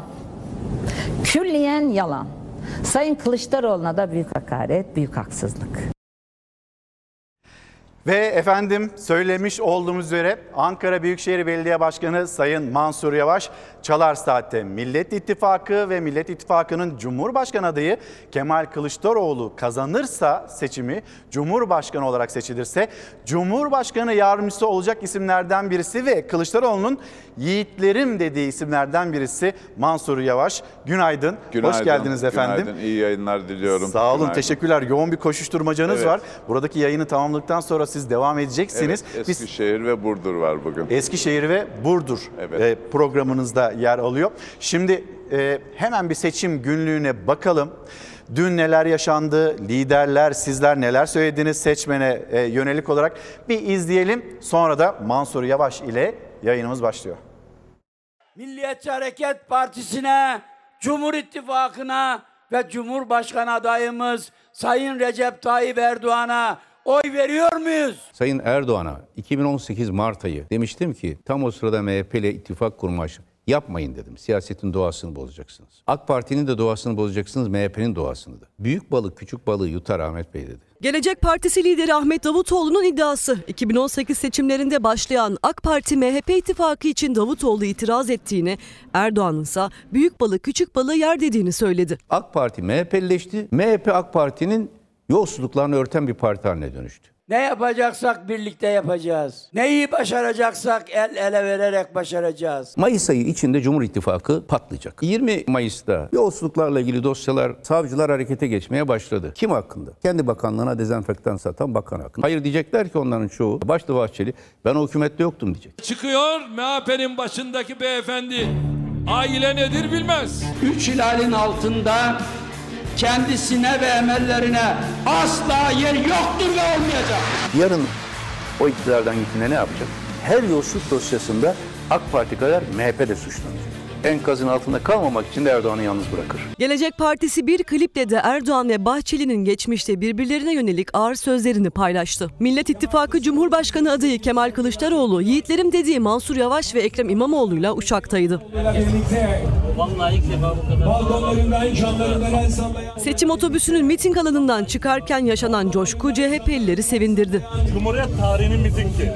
AK Parti'den Artvin milletvekili adayı olan eski bakan Faruk Çelik ise Hopa Spor maçında tribünlerin protestosu nedeniyle maçı terk etmek zorunda kaldı. Olmalarımıza sahip çıkmıyorsunuz. Çıkacağız abi, yeni çıkacağız inşallah. yirmi sene çıkmadı, yeni çıkacağız. Artvinli bir seçmenin ormanlara sahip çıkmıyorsunuz tepkisinden sonra Hopa'da tribünlerin protestoları nedeniyle stadyumu terk etmek zorunda kalan Faruk Çelik taraftarları provokatörlükle suçladı. Bazı insanların bazı provokatif eylemleriyle bir şey de yapmak istediklerine şahit olduk ama ne yapmak istediklerini biz de anlamış değiliz. yirmi bir yılın sonunda Erdoğan Türkiye'yi uçurumun kenarına getirdi. Soğan otuz lira, kıyma üç yüz elli lira, gençler evlenemiyor, kiralarını ödeyemiyor, korkunç bir geçim sıkıntısı. Beraber, yine beraber olacağız. Yuvanıza dönün. Yuvanız bizim yerimiz. Çok teşekkür ederim. Cumhurbaşkanı adayı Muharrem İnce de Zonguldak'taydı. Zonguldak'ta sokakta karşılaştığı C H P ilçe yöneticisinin yuvanıza dönün çağrısı çağrısına yanıt vermedi İnce. S H P eski Genel Başkanı Murat Karayalçın da İnce'ye çağrı yaptı. Kılıçdaroğlu lehine çekilmesini istedi. Dönüşü var mı? Hani pusulalar basıldı falan. Hiç önemi yok. Bir kol kola girmiş bir fotoğraf, el ele tutmuş bir fotoğraf pusulayı musulayı yıkar geçer. Bu nasıl ve neyin intikamıdır ki? Soruşturma dosyasında aralarında milletvekilinin de olduğu yirmi iki kişinin adı geçiyor. Aklım hafsalam almıyor. Kurşunun içeriden gelmesi en acı olanı. Suikaste kurban giden eski Ülke Ocakları Genel Başkanı Sinan Ateş'in babasının sözleri. Bahçeli'nin Kastamonu mitingi öncesinde İYİ Parti Kastamonu İl Başkanlığı'na Sinan Ateş pankartı asıldı. Aynı binada bir üst kattaki M H P İl Başkanlığı Sinan Ateş pankartını üç hilalli bayrakla kapattı. Bu kez M H P'nin üst katındaki Saadet Partisi İl Başkanlığı'na taşındı o pankart. Ancak M H P teşkilatı binanın en tepesinden sarkıttığı bir başka bayrakla Sinan Ateş pankartının görünmesini bir kez daha engelledi. Efendim, e, Ankara Büyükşehir Belediye Başkanı Mansur Yavaş'la sohbetimize başlayacağız ama bir yandan da e, size yönelik olarak e, çokça soru da geliyor. Staj mağdurları var, onlar ne olacak diyenler var ki hani seçilirse Kemal Kılıçdaroğlu siz Cumhurbaşkanı yardımcısı evet. olacaksınız. Başka bir sorumlulukla belki ama e, diğer tarafıyla size ulaşmak, size dertlerini anlatmak isteyenler de var. Sonra kamu mühendisleri var, sonra ziraat mühendisleri var, atamayı bekleyen öğretmenlerimiz var. E, sokak hayvanlarının durumu ne olacak diyen, bu konuyla ilgili daha fazla adımların atılmasını isteyenler var. İşitme engelliler mesela meydanlarda işitme engellilere yönelik bir personelin olması gerektiğini de hatırlatanlar var. Bu doğru bir yaklaşım çünkü hani pek çok doğru. insan var böyle ve onlar da Millet İttifakı ne vaat ediyor, Mansur Yavaş ne söylüyor belki duymak istiyorlar. Bunları da konuşuruz vaktimiz kalırsa ama meydanlar ısındı. Siyasetin diline gelmeden önce vatandaşın dili size ne söylüyor? Gittiğiniz her yerde karşılaştığınız, işte dün Ağrı'dandaydınız, Kars'taydınız, sonra Uşak'a gittiniz. Uşak'ı bize bir anlatır mısınız? Çünkü seçim otobüsünün içinde bayağı bir şaşkınlık, kalabalığa yönelik bir şaşkınlık da yaşanmış, gördük bunu. Evet, e, Uşak gerçekten tarihi bir gün yaşadı dün. E, meydanlara sığmadılar. E, gidiş istikametinin sağından ve solundan da izlemek durumunda kaldılar. Tabii biz yıllardır siyaset yapıyoruz. Bir araçla giderken karşı taraftan size çalınan korna, yapılan selektör veya yolda giderken vatandaşın size selam vermesi, vermemesi bunlar hep bizim için ölçüdür. Şunu gördüm, kesinlikle Ardahan'da da, Kars'ta da, Uşak'ta da aynı şekilde insanların, miting alanına gelmeyen insanların, yani yolda rastladığımız insanların da çok büyük bir ilgisi var. Bu seçimin birinci turda biteceğini bir işarettir. Çünkü e, eskiden kalma bir alışkanlık var. E, insanların saçına, sakalına, başörtüsüne bakarak peşin hükümle bunlar şucudur, bucudur falan deniyordu ama bu uzun süredir Türkiye'de kalktı. Hele Z kuşağında böyle hiçbir şey yok. Değer siyaseti yapmıyorlar. Özellikle muhafazakar görünümlü insanların da Sayın Genel Başkanımıza çok büyük ilgisinin olduğunu gördüm. E, zaten yanlış bir şeydi. Yani insanları kıyafetine göre, sakalına göre, ne bileyim herhangi bir şekilde e, bunları peşin hükümle yaklaşmak zaten baştan beri yanlıştı. Ama artık bunun kırıldığını gördük. Bundan da son derece mutluyum. Bu neyi gösteriyor? Herkes, bir dip her, dalgasını mı gösteriyor? E, hem dip dalgası hem de herkesin herkese oy verebileceği. Yani normal olması gereken buydu ve oldu. Gerçekten e, Uşak bizi şaşırttı. Ardahan nüfusuna göre müthiş bir kalabalık toplamıştı. Keza Kars'ta da e, hem kalabalık vardı hem de meydanı dolduranların müthiş bir hareketliliği, katılımı vardı. Ve ilk turda bitecek mi diyorsunuz? İlk efendim? turda biteceğine inanıyorum ben. Evet. Böyle bir şey görmedim çünkü yani yıllardır seçime gireriz. Böyle bir ilgi gördüğümü söyleyemem. Şimdi e, dört adaylı bir yarış olacak. E, siyasette verilen cümlelere de bakacağız. Kimsenin kimseyi işte kimliğinden dolayı, görünüşünden dolayı, işte başörtüsünden dolayı, sakalından dolayı böyle sınıflandırmaması gerektiğini söylüyorsunuz. Bu seçim bir tarafıyla da acaba referandum mu? Yani Cumhurbaşkanlığı hükümet sistemiyle güçlendirilmiş parlamenter sistemin yarışacağı bir seçimi nasıl görüyorsunuz? Şimdi mutlaka yarışacak ama e, toplum normalleşme istiyor. Bu kesin. Yani artık insanlar e, kendisinin bir birey olarak görülmesini istiyor. Yani kıyafetine veya düşüncesine, mezhebine, ırkına göre değerlendirilmesini istemiyor. Bunu çok yoğun bir şekilde gördük. Çünkü Türkiye'nin bütün illerinde, bütün coğrafyasında artık bugün öne çıkan şey insanların sıkıntıları. Yani bir Türkiye'de yaşanan mülteci sorunu, kiralar, işsizlik özellikle, pahalılık, enflasyon. Yani bunu Hakkari'ye gittiğiniz zaman da aynı sıkıntıyı görüyorsunuz. Eskişehir'e gittiğiniz zaman, Burdur'a gittiğiniz zaman, Uşak'a gittiğiniz zaman, Antalya'da gittiğiniz zaman aynı sıkıntıyı görüyorsunuz. Çünkü müthiş bir e, istihdam sorunu var, işsizlik var. Her yere üniversite açıldı. Üniversite açılması güzel bir şey. Ancak e, üniversiteye giren bir öğrenci, üniversite ve ailesi üniversite biter bitmez iş bulacağı hayaliyle okuyor değil mi? Ama maalesef bugün artık o hayali kuramıyorlar. Çünkü yirmi bir yıl sonra vardığımız nokta şu, eğer yakının akraban varsa işin hazır. Görüyorlar yani aynı sınıfta yaşayanlar, kendisinden daha başarılı olmayan birisinin okulu bitirir bitirmez bir yerde iş bulduğunu, bir yakını olması nedeniyle görüyor. Ya da mülakat. Evet ve ümitsizliğe ben diyor kapılıyor, niye okudum ben?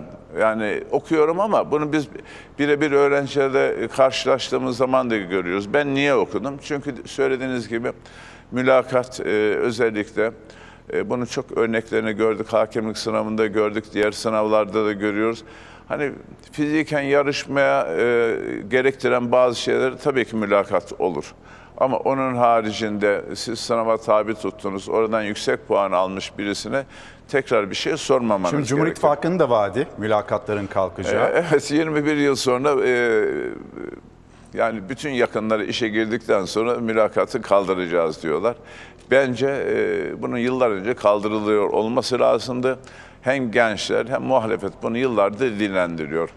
Dolayısıyla Türkiye'de şu andaki beklenti bir an evvel normalleşmek. Özellikle dil çok kötü. Yani bu dile biz iki bin on dokuz yılında da şahit olduk.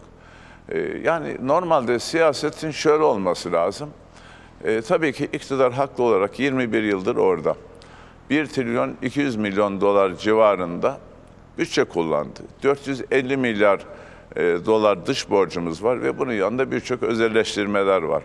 Dolayısıyla mutlaka çok güzel işler yapmıştır. Ama yirmi bir yıl sonra bu kadar bütçeyi kullandıktan sonra bu bütçenin daha çok ülkenin kalkınmasıyla birlikte istihdama yönelik, yani insanların yarınından endişe duymadığı bir ortamın şimdiye kadar çoktan gerçekleşmiş olması lazımdı. Ama hala e, iktidar şu anda şunu yapacağız, bunu yapacağız gibi vaatlerde bulunuyor. Bir önceki seçimde rakibinizdi Mehmet Özsasek'i. Evet. Bugün e, izleyicilerimizle de paylaştık. Mehmet Özsasek'i e, sessiz bir devrimi gerçekleştirdik biz. Adeta destan yazdık dedi. Evet.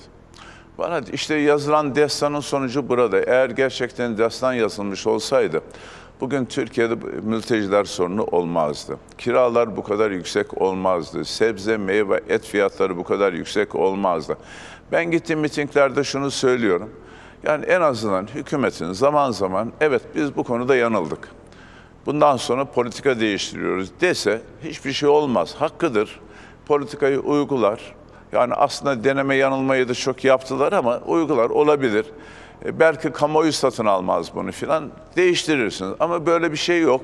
Sürekli olarak her başarısızlığın karşısında mutlaka bir sebep aranıyor. Ya dış güçler deniyor, ya işte iki, benim, bizim seçimlerde yaşadık, soğan depolarını bastılar, tarım kredilere satış yaptırdılar. iki bin on dokuz seçimi bitti, hepsini kapattılar. Yani bununla piyasayı kontrol etmeye çalıştılar. Bu, bu geçerli yol değil ki. Yani üretimi siz artıracaksınız, maliyetleri düşüreceksiniz, tarımın önünü açacaksınız, hayvancılığın önünü açacaksınız. Böylelikle bu fiyatlar kontrol altına alınır. Ama et fiyatları artıyor. E, yerli üretici zaten zor da hemen gidiyorsun dışarıdan e, et ithal ediyorsun veya ama hayvan ithal ediyorsun. Fiyatların artması işte Sayın Nurettin Nebati'nin e, sözlerine baktığımızda hani kuzu eti kokuyor ya. Kuzu etinin kokmasından dolayı kırmızı ete bir yöneliş var. İlker o yüzden Bey, artık de enflasyon. Bunlar, artık bunlar e, yani söyleyecek sözü kalmayan insanların bahaneleri olarak görüyorum.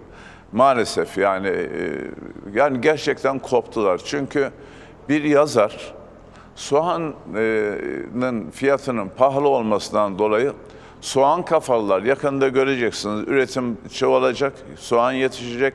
ve işte gibi soğan kafalılar diye bu eleştirenlere söylüyor. Dün yine bir yazarımız turizmde, yani tatilden gelen, bayramdan, bayram tatilinden gelenlerin yollardaki yaptığı trafik sıkışıklığını görüp bundan sonra eğer açız diyen varsa ağzına kürekle vurmak lazım diyor. Şimdi evet, ülkemiz seksen beş milyona ulaştı. Bu seksen beş milyon içerisinde belki on on beş milyon insan rahat yaşıyor olabilir. Tatile gidiyor olabilir. Ama ne gençler, ne Orta Anadolu'da, ülkemizin birçok yerinde insanlar tatili hayal dahi edemiyorlar. Bir. İkincisi, bunlar geçim sıkıntısı çekiyor. Evlerine beslenmeleri için gerekli gıdalara erişemiyor. Bunun da yolu çok basit. Şu andaki iktidar mensupları pazarları dolasınlar, çarşıları dolasınlar, esnafa gitsinler ve desinler ki öyle bir bir şey yok. Çünkü Sayın Cumhurbaşkanı da maalesef geçen kendilerine sorduklarında pahalılık var dendiği zaman yok, öyle bir durum yok dedi. Ya yanlış bilgi veriyorlar ya da görülmek istenmiyor ortadaki durum. Efendim şimdi devam edeceğiz. Sizin meydanlara inişiniz, sizin ve Ekrem İmamoğlu'nun meydanlara inişi nasıl bir tablo ortaya çıkarttı? Hem onu soracağım, reklamlara giderken bir yandan da izleyicilerimize de hatırlatmak istiyorum. Sonra Meral Hanım'ın beni masaya Mansur Başkan geri getir dedi. Nasıl geri getirdiniz ya da siz ve İmamoğlu nasıl geri getirdiniz? Yiğitler diyerek Kılıçdaroğlu'nun size seslenişi var. O iki yiğitten birisi olarak siz nasıl işte sosyal politikalarda neler yapacaksınız? Meydanların yoran dili, hakarete varan dili, Diyaneti kapatacak mısınız? Terör örgütleriyle kol kola mısınız? Size göre e, beka meselesi nedir? Bir reklamlara gidelim. Siz evet. de biraz soğuklanın. Reklamların ardından yeniden devam edeceğiz. Ankara Büyükşehir Belediye Başkanı Sayın Mansur Yavaş'la birlikte. Nereden aldık? Nereye getirdik? Demek ki halk değişim istiyor. Sandıkları korumak benim işim, benim. Ata İttifakı güneş gibi parlayacak. on dört Mayıs'ta Türkiye önce sandık başına, sonra ekran başına gidecek. Sandıkta dört aday var ama ekranda seçim belli. Türkiye haritası seksen yedi seçim bölgesi. İl il bakacağız. Konya, Ankara, Yozgat, Çanakkale, İstanbul, İzmir. Bir dur, bir dur, bir dur İlker dur.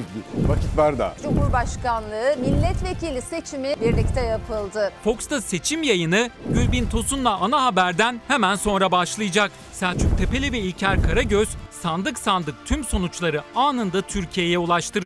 Kamuoyu araştırmacısı Bekir Ağırdır o sonuçları sıcağı sıcağına yorumlayacak.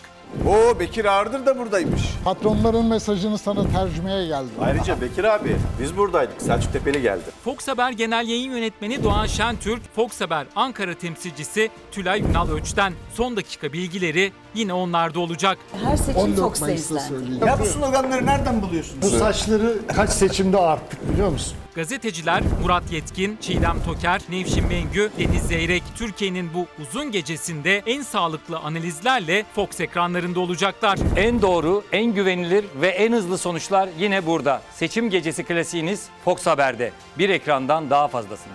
Türkiye'nin seçimi on dört Mayıs'ta Fox'ta.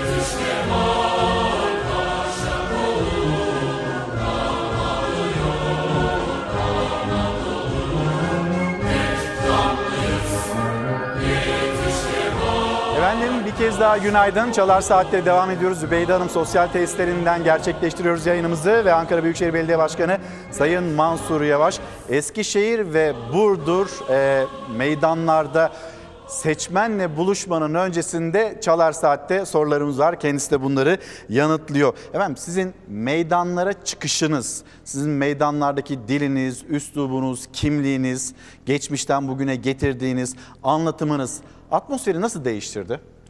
Onu biraz seçmene ve meydanlara sormak lazım. Olumsuz bir dönüş almadığımı söyleyebilirim. E, vatandaşlar tabii bazı şeyleri benden duymak istiyor. Çünkü e, maalesef siyasetin dili çok kötü olduğu için, e, biraz da böyle iftiralara, nefret dili olduğu için, suçlamalarla dolu olduğu için bazı şeyleri benim cevap vermem belki e, isteniyor. Biz de bu cevabı vermeye çalışıyoruz. Efendim siz... E... hani bu süreç işlemeye başladıktan itibaren maaş da almayacağınızı Yok, açıkladınız. Evet. Yani ee, bir aylık e, yani çok bir şey hani vatandaşlara da doğrusunu söylemek lazım. E, bir aylık bu seçim süresi içerisinde maaşımı almıyorum. Ama bakanların işte kendi makam odalarında, kendi makam araçlarıyla böyle bir kampanya yürüttüğüne de tanıklık ediyorsunuz. Ne evet, dersiniz buna? İleri demokrasi böyle bir şey olsa gerek. Diyecek başka bir şey bulamıyorum. Bence bakanların da istifa etmesi gerekirdi bu yeni sistemde. Çünkü artık bakanlar e, Sayın Cumhurbaşkanı'nın birer sekreteri konumunda. Öyle olunca yani bürokrat e, istifa etmeleri gerekirdi. Onların sadece mecliste yemin edip artık onların da milletvekili gibi değerlendirmeleri gerektiğini düşünmüyorum. Burada amaç nedir?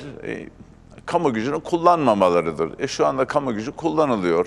Siyaseten kullanılıyor.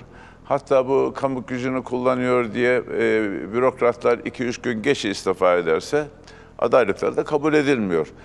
İstifa etmelerinin en büyük gerekçesi kamuda görevli olan insanların kamu gücünü kullanmamalarıdır.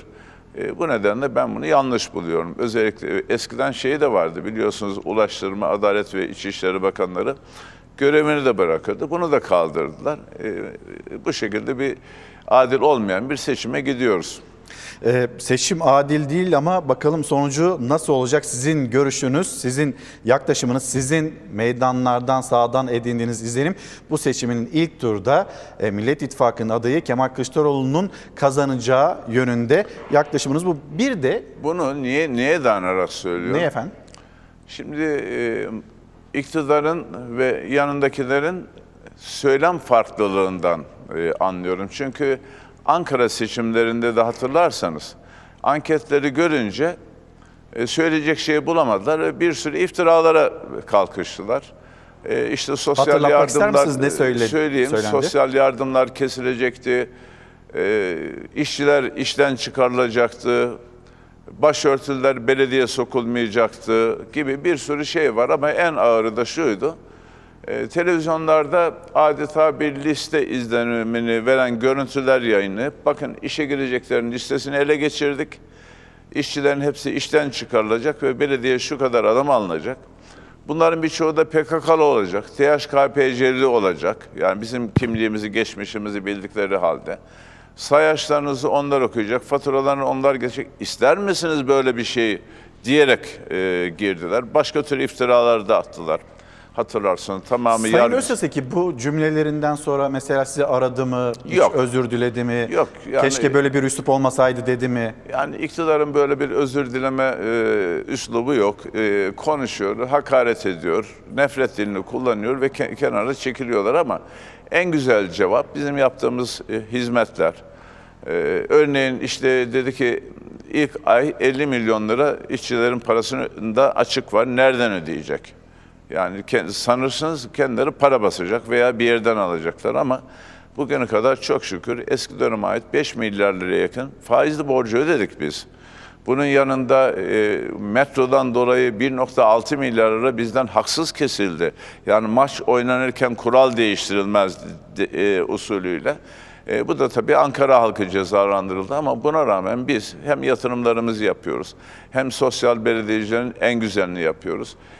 Her seçim beka ortaya getiriliyor. İşte biz kaybedersek beka gider. Bu beka bu kadar mı kolay? Yani bir Ankara ya da İstanbul veya bir başka yerdeki seçim kaybedilince ortadan hemen kaybolacak bir şey midir beka? Yani yine şimdi devletin bekası deniyor. Yine söylenmedik sözler ortaya atılıyor ve artık e, bir takım vaatlerin, yıllardır yapmadıkları vaatlerin yanında ki hükümet vaat yapmaz, icraat yapar. Şimdiye kadar yapmalıydı. Ee, onun yanında da bu sefer e, ellerine aldılar yine. Her seçim koz. Şöyle olacak, böyle olacak. Söylenmedik sözleri söylüyorlar. Ben İstanbul'u hatırlatayım isterseniz. Buyurun. İstanbul düşerse Kudüs düşer dediler. Ekrem Bey'in ikinci seçiminde baktılar ki diğer Millet İttifakı belediyelerinde bekaya yönelik hiçbir şey olmadı. İddia ettikleri de olmadı. Bu sefer tavır değiştirdiler. Sisi'ye mi oy vereceksiniz? Evet, Sisi'ye mi, Mursi'ye mi, Binali mi, Sisi mi, Kudüs düşer, Mekke düşer, Büyük İsrail kurulur biz kaybedersek gibi sözler söylendi. Ama İstanbul'u Sayın İmamoğlu kazandı. Her şey de çok güzel oldu. Çalışmalarına devam ediyor. Ne devletin bekasına bir şey oldu, ne Kudüs düştü, ne Mekke düştü. Ama Sisi ile el sıkışmak durumunda kendileri kaldılar. Yani bu kadar insanlara böyle ağır konuşursanız Cenab-ı Allah aynısını size yaptırıyor. Sonuçta böyle bir şey oldu. Şimdi bu değil, hep kaybetmek üzere e, olan insanların çaresizce savunduğu bir dil. Halbuki hükümet, biz şimdiye kadar şunları yaptık, şunları da yapacağız, şurası eksik kaldı dersiniz. Ama karşılıklı zaten bunlar bir şey yapamaz ya, bunlar üç koyun güdemezler. E bize de üç koyun güdemezler. Küçük bir belediye, belediye yönetemiyorsunuz, yönetemezsiniz derken e, Dünya Başkent Belediyeleri ödülünü aldık. Belediyemizin ekonomik durumu, dünyaca ünlü Amerika'daki kuruluş var, Fitch, e, buradaki en kredibilitesi yüksek belediye biziz. Çünkü ihalelerimizi açık yapıyoruz, yaptığımız ihalelerin sonuçlarını yapılan işin üzerine asıyoruz, vatandaşı bilgilendiriyoruz. Sayıştay raporlarımızı yayınlıyoruz, tüm harcamalarımızı yayınlıyoruz, şeffaf bir şekilde yönetiyoruz ve açık ihale yaptığınız zaman kırım oranları artıyor çünkü rekabeti de çoğaltıyorsunuz. Hatta bazen bu pazarlık usulü denen yirmi birinci maddeye göre bile yapılmak durumunda kalsa mümkün olan en fazla şirketin oraya çağrılıp, en fazla katılımcının çağrılıp yine onun da canlı yayında bütün e, halkın göreceği şekilde yayınlıyoruz. Bunların karşılığında bunlar oldu. Ama bir de çöp projelere para ayırmıyoruz. Yani çılgın proje. Şu anda Ankara'nın o kapıları var biliyorsunuz. Evet. Ne ihtiyaç vardı yapıldı bilmiyorum. Bugünkü bedeli üç yüz elli milyon lira. üç yüz elli milyon lira Polat'la ayağa kalkar. Bu harcanan paraları. E, on altı katrilyon Anka Park. Herkes söyledi yapmayın diye, zemini bataklık falan bir sürü şey var eleştirilen ve buraya da on altı milyar lira para yatırıldı. Yani bir kişinin verdiği kararlarla bunlar oldu. Dolayısıyla biz geri çekildik. Otobüs alınmamış iki bin on üçten beri dört yüz tane otobüs aldık. Birçok yerde kanalizasyon açıktan akıyor, tamamını bitirmek için gayret ediyoruz. İçme suyu olmayan köy ya da mahalle bir tane var diye ben ilan ediyordum. Çünkü şeffaf bir e, açıklamalar yoktu. Yüzlerce var. Şimdi hepsini bir şekilde su teminine falan çalışıyoruz. Şimdi Elmadağ'a en son yüz kilometreden su götürdük. Hasanoğlu'nda suyun damlası yoktu iki yıl önce. Yani Ankara Büyükşehir Belediyesi'nin devraldığınızda karşınızda düşündüğünüzden daha fecaat Tabii, bir durum mu vardı? Bilmediğimiz şeyler ortaya çıktı. Dolayısıyla şimdi bir an evvel belediyenin asli görevlerinden birisi temiz su içirmektir, kanalizasyondur, yeşil alandır, ulaşımdır. Önce bir bunları yapmanız lazım ve yirmi beş yılda bunların hepsinin bitmiş olması lazımdı. Ama çılgın proje yapıyoruz diye halkın parasını savurdular geçtiler. Biz kendi cebimizden harcamayacağımız bir parayı, belediyenin parasını hiçbir yere harcamıyoruz. Sizin çılgın projeniz ne? Yok, çılgın projem Ankara halkını zengin etmek. altı yüz milyon lira Ankara çiftçisine destekte bulunduk. dört buçuk milyar lira para kazanmalarını ve üretmelerini sağladık. Şimdi Türkiye, aslında bunları anlatmamın bir sebebi de e, Milli Mutabakat metninde bunlar açık açık yazılı. Tarımın nasıl destekleneceği. Artık iklim krizi nedeniyle gıdaya erişimde zorlanacağız. Şehir selleri Urfa'da oldu ama bu Ankara'da da geçen yıl oldu. Bu Türkiye'nin her yerinde olacak. İklim krizinin doğal sonucu orman yangınları, kuraklık ya da seller. Şimdi böyle bir durum varken Ankara'nın da yüzde ellisi tarıma uygunken siz tarımı desteklemezseniz gıda sorunu yaşarsınız. Şimdi Ukrayna bize şey de vermedi pandemide. Niye? Belki beş yıl kapalı kalacağız. Benim insanıma lazım diye vermedi. Yine Rusya ve e, Ukrayna arasındaki savaş nedeniyle bir buğday krizi çıktı. Şimdi oradan buğday getirdik, insanları açlığa mahkum etmedik dedi Sayın Bakan'ın bir tanesi. Bakın, bununla övünülmez. Türkiye bütün dünyaya buğday satacak kadar geniş tarım arazileri olan bir ülke. Yani keşke bununla övünseydiniz, biz dünyaya buğday gönderseydik, buğday satsaydık. Onun yerine buğdayı ithal edip başka yerlere de gönderiyoruz diye övünür hale geldik. İşte Milli Mutabakat metninde tarımın ve hayvancılığın mutlaka destekleneceği konusunda kesin taahhütler var. Sizin B K dediğiniz aslında ya da olması gereken, vatandaşın karşılaşması gereken dediğiniz konular bunlar. Ama kırmızı çizgileriniz var. Siz genelde gelen eleştirileri sakin bir dil, üslupla yanıtlıyorsunuz. Ama hani terörle ilgili bağlantılı gibi cümleler geldiğinde de kırmızı çizginiz olduğu için mi e, sertleşiyorsunuz? Efendim dinleyelim, Sayın Cumhurbaşkanı'ndan Peki. açıklamalar var. Yine e, Sayın Bahçeli'den, M H P liderinden açıklamalar var. Peş peşe bir dinleyelim. Hem Cumhurbaşkanı ne söyledi Millet İttifakı'na, hem de M H P lideri. Sonra da soralım Sayın Mansur Yavaş'a.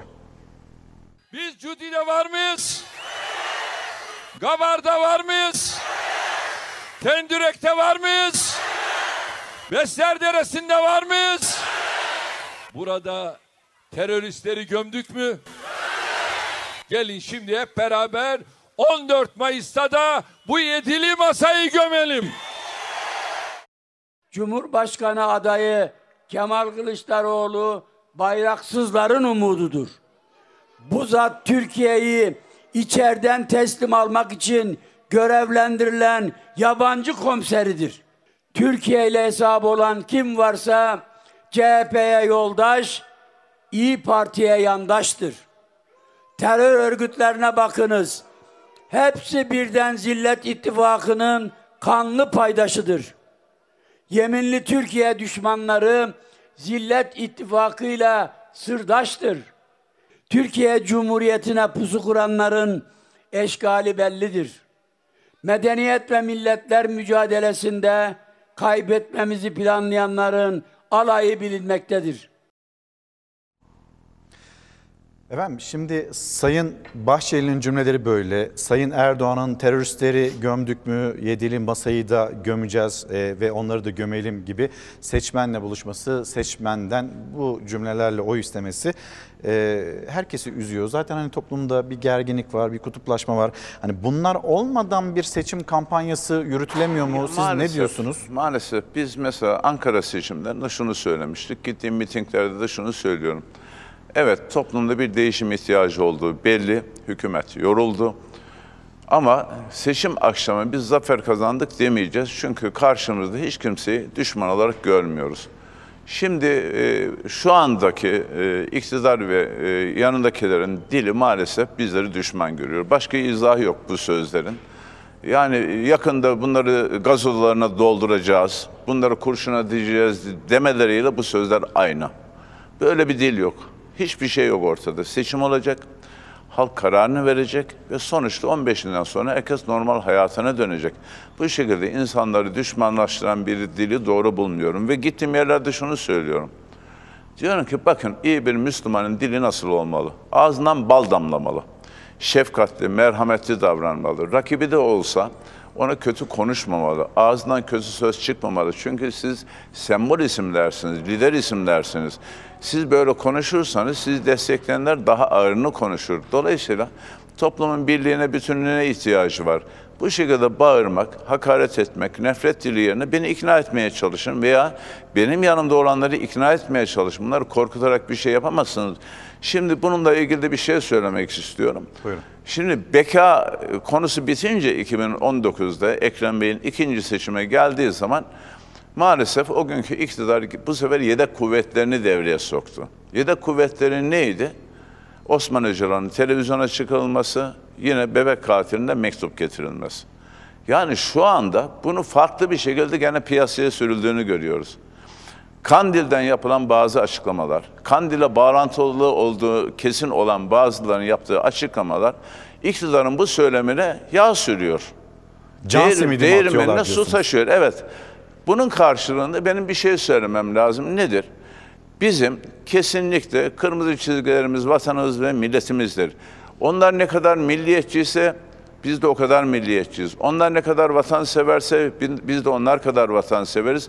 Onlar ne kadar Müslümansa biz de o kadar Müslümanız. Bunun ölçülecek bir parametresi yok. Ama siz yerine göre, mesela biz şu sözleri duyduk. P K K düşman değildir. Bunu açılım zamanı bunları söylediler. Neler neler P K K güzellemeleri yaptılar. O zaman öyle söylenmesi gerekiyor. Şimdi de böyle söylenmesi gerekiyor. Ben diyorum ki o zaman siz mevsimlik vatanseversiniz. Yerine göre P K K güzellemesi yapıyorsunuz. Yerine göre P K K düşmanlığı yapıyorsunuz. Bizim çizgimiz net. Bizim çizgimizde bir kırıklık yok ki. Elinde silah olan herkese, terörist kim olursa olsun, P K K olsun, Hizbullah olsun ya da bir başka terör örgütü olsun, net bir şekilde bunun bir vahşet olduğunu ve insanlık suçu olduğunu söyler, net bir şekilde çizgi koyuyoruz. Şimdi H D P üzerinden şeytanlaştırmaya çalışıyorlar. Ben zaten kişisel olarak H D P oyu, Kürt oyu, AK Parti oyu, M H P oyu diye hiçbir zaman bakmadım. Seçim oldu, rozetimizi çıkarttık. Şimdiki değişimden sonraki hükümet de aynısı olacak. Sayın Cumhurbaşkanı seçecek, rozetini çıkaracak, herkesi kucaklayacak. Ben şunu da net bir şekilde söylüyorum. Aynı kamplaştırmayı biz de yapacaksak o zaman hükümetin değişmesine gerek yok.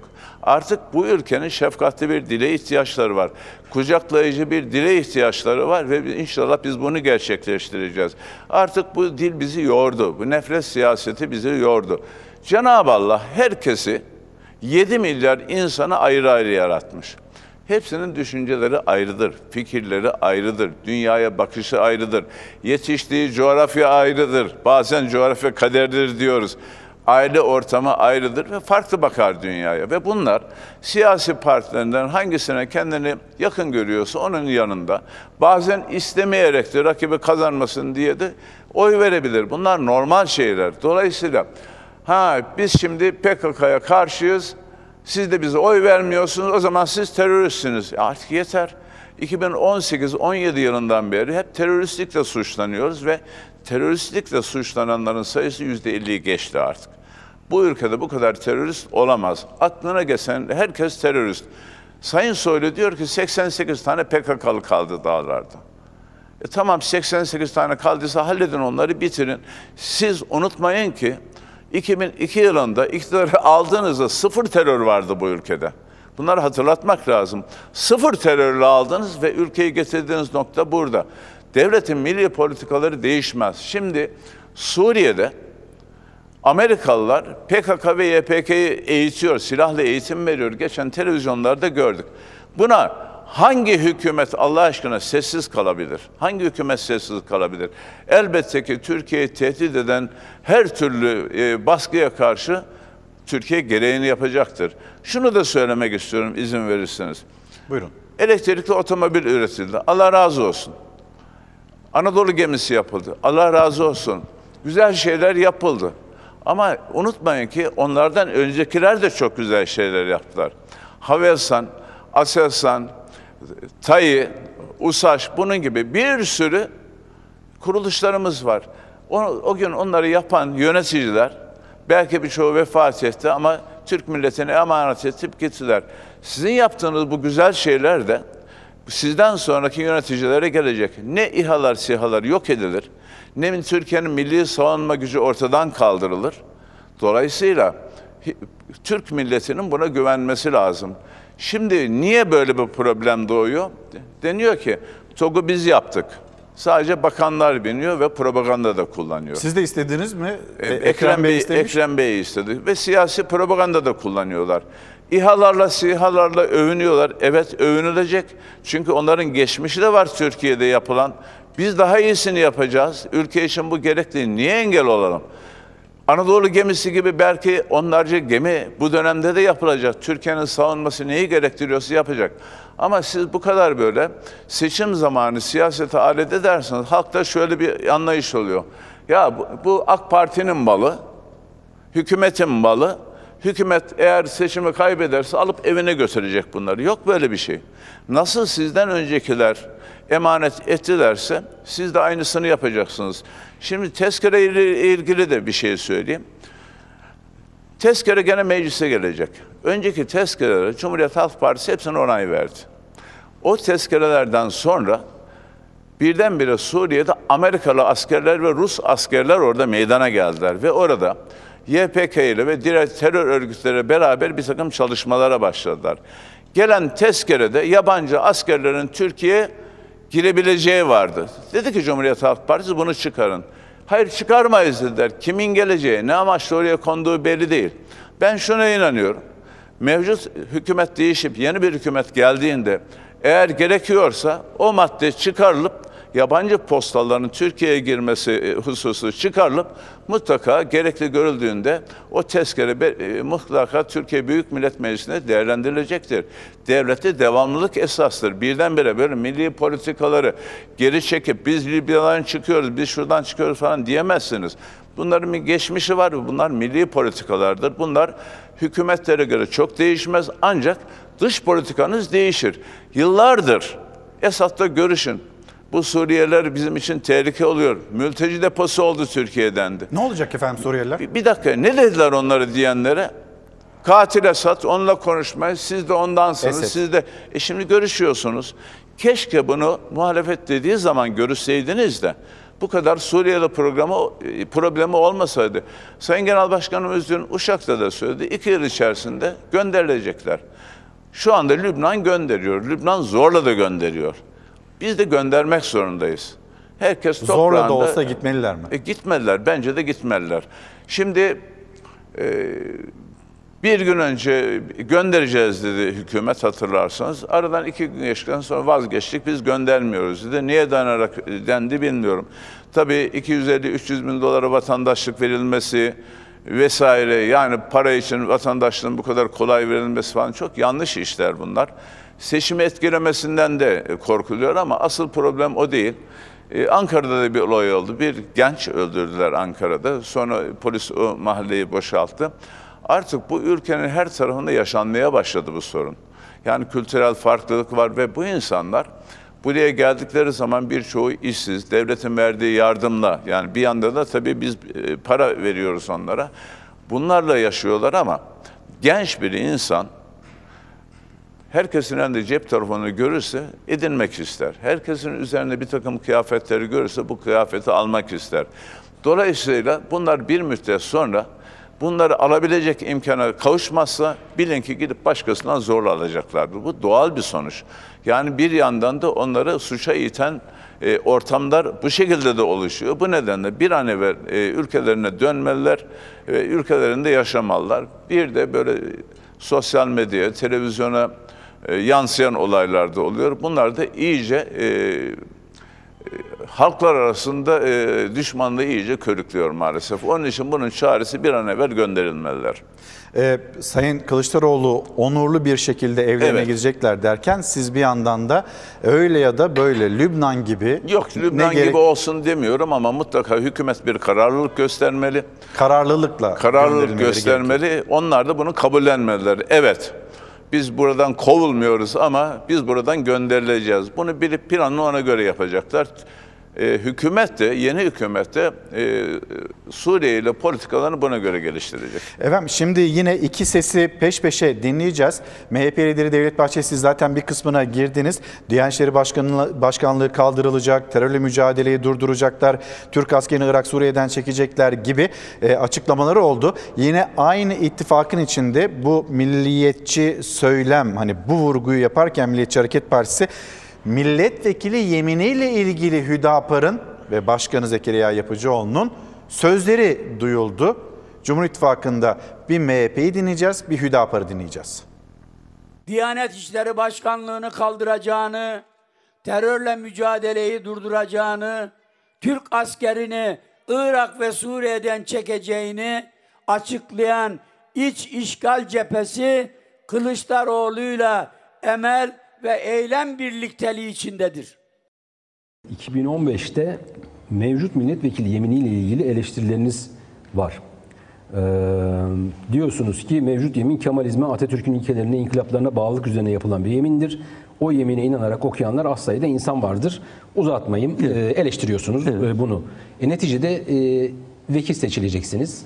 Öyle görünüyor Hı. en azından e, şimdi. Bu yemini edeceksiniz. Bakacağız. Nasıl olacak? Olacak mı yani? Şimdi e, bakınız Kürşat Bey, siyasi partiler kanununda da aslında on iki Eylül askeri cuntasının bütün partilere dayattığı e, bir e, çerçeve var, siyasi bir çerçeve var.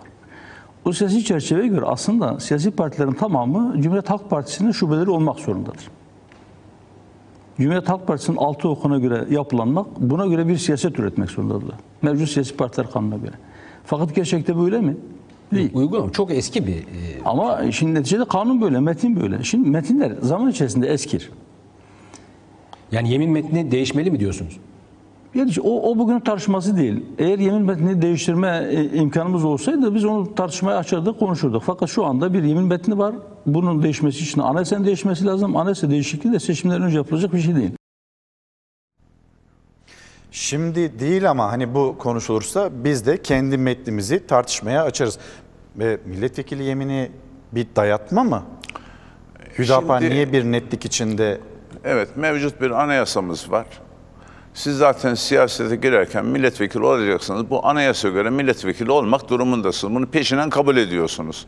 E, kabul etmiyorsunuz. E, meclise gitmeyi düşünmezsiniz. Ama dışarıdan sivil toplum kuruluşları ve partiniz vasıtasıyla gücünüz yetiyorsa bunun değişmesi için uğraşırsınız. Ben şöyle bakıyorum olaya. Zaten e, P K K ile, yani P K K'nın Türkiye'ye dayattığı, silahla dayattığı birçok taleple Hüdapar'ın e, öncesi olan Hizbullah'ın talepleri hemen hemen aynı. Niye aynı? Gerekçeleri farklı kendilerine göre. Onun için anlaşamıyorlar. Başka bir şey yok ama talepler aynı. E, Birçok konudaki söylemleri aynı. Şimdi e, Kandil e, iki tane videosu geziyor internette.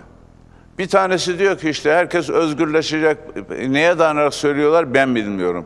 Kimden söz aldılar onu da bilmiyorum. Yani bu söylemlerin arkasının bir deşilmesi lazım. Çünkü zaman zaman çok farklı şeyler konuşuyor. Başka milletvekili adayları diyor işte Öcalan çıkacak falan filan. Bir defa bebek katili cezasını almıştır. Ceza bitinceye kadar onu hiç kimse çıkaramaz. Onu çıkarma denemesi olmuştur iki bin altıda. Onu ben başka bir konuşmamda e, ileri gelince söyleyeceğim. Eğer bu söylemleri devam ederse bebek katilini cezaevinden çıkartma teşebbüsünü hem de meclisten kim yapmıştır bunu kanun taslağıyla beraber açıklayacağım. Senesi? Senesi efendim iki bin altı mı dediniz? iki bin altı e, tahmin edeyim iki bin altı e, diye hatırlıyorum. Şimdi dolayısıyla bu Kandil'in bu söylemlerinin veya onunla uzantılı insanların bu apı çıkacak falan olacak, mahpuslar çıkacak. Bir defa P K K'lı eli, silahlı eyleme karışmış herkes cezasını çekecek. Şimdi siz bunu bir şekilde on beş Mayıs'ta çıkacak deyip de bir şekilde mesaj veriyorsunuz. Bunu siz Millet İttifakı'nın aleyhine veriyorsunuz. Bu kadar basit. Bunlar iktidarın ekmeğine yağ süren söylemlerdir. Dolayısıyla şiddetle reddediyoruz. Onu da kınıyoruz. Bu açıklamayı yapanlar avuçlarını yalarlar.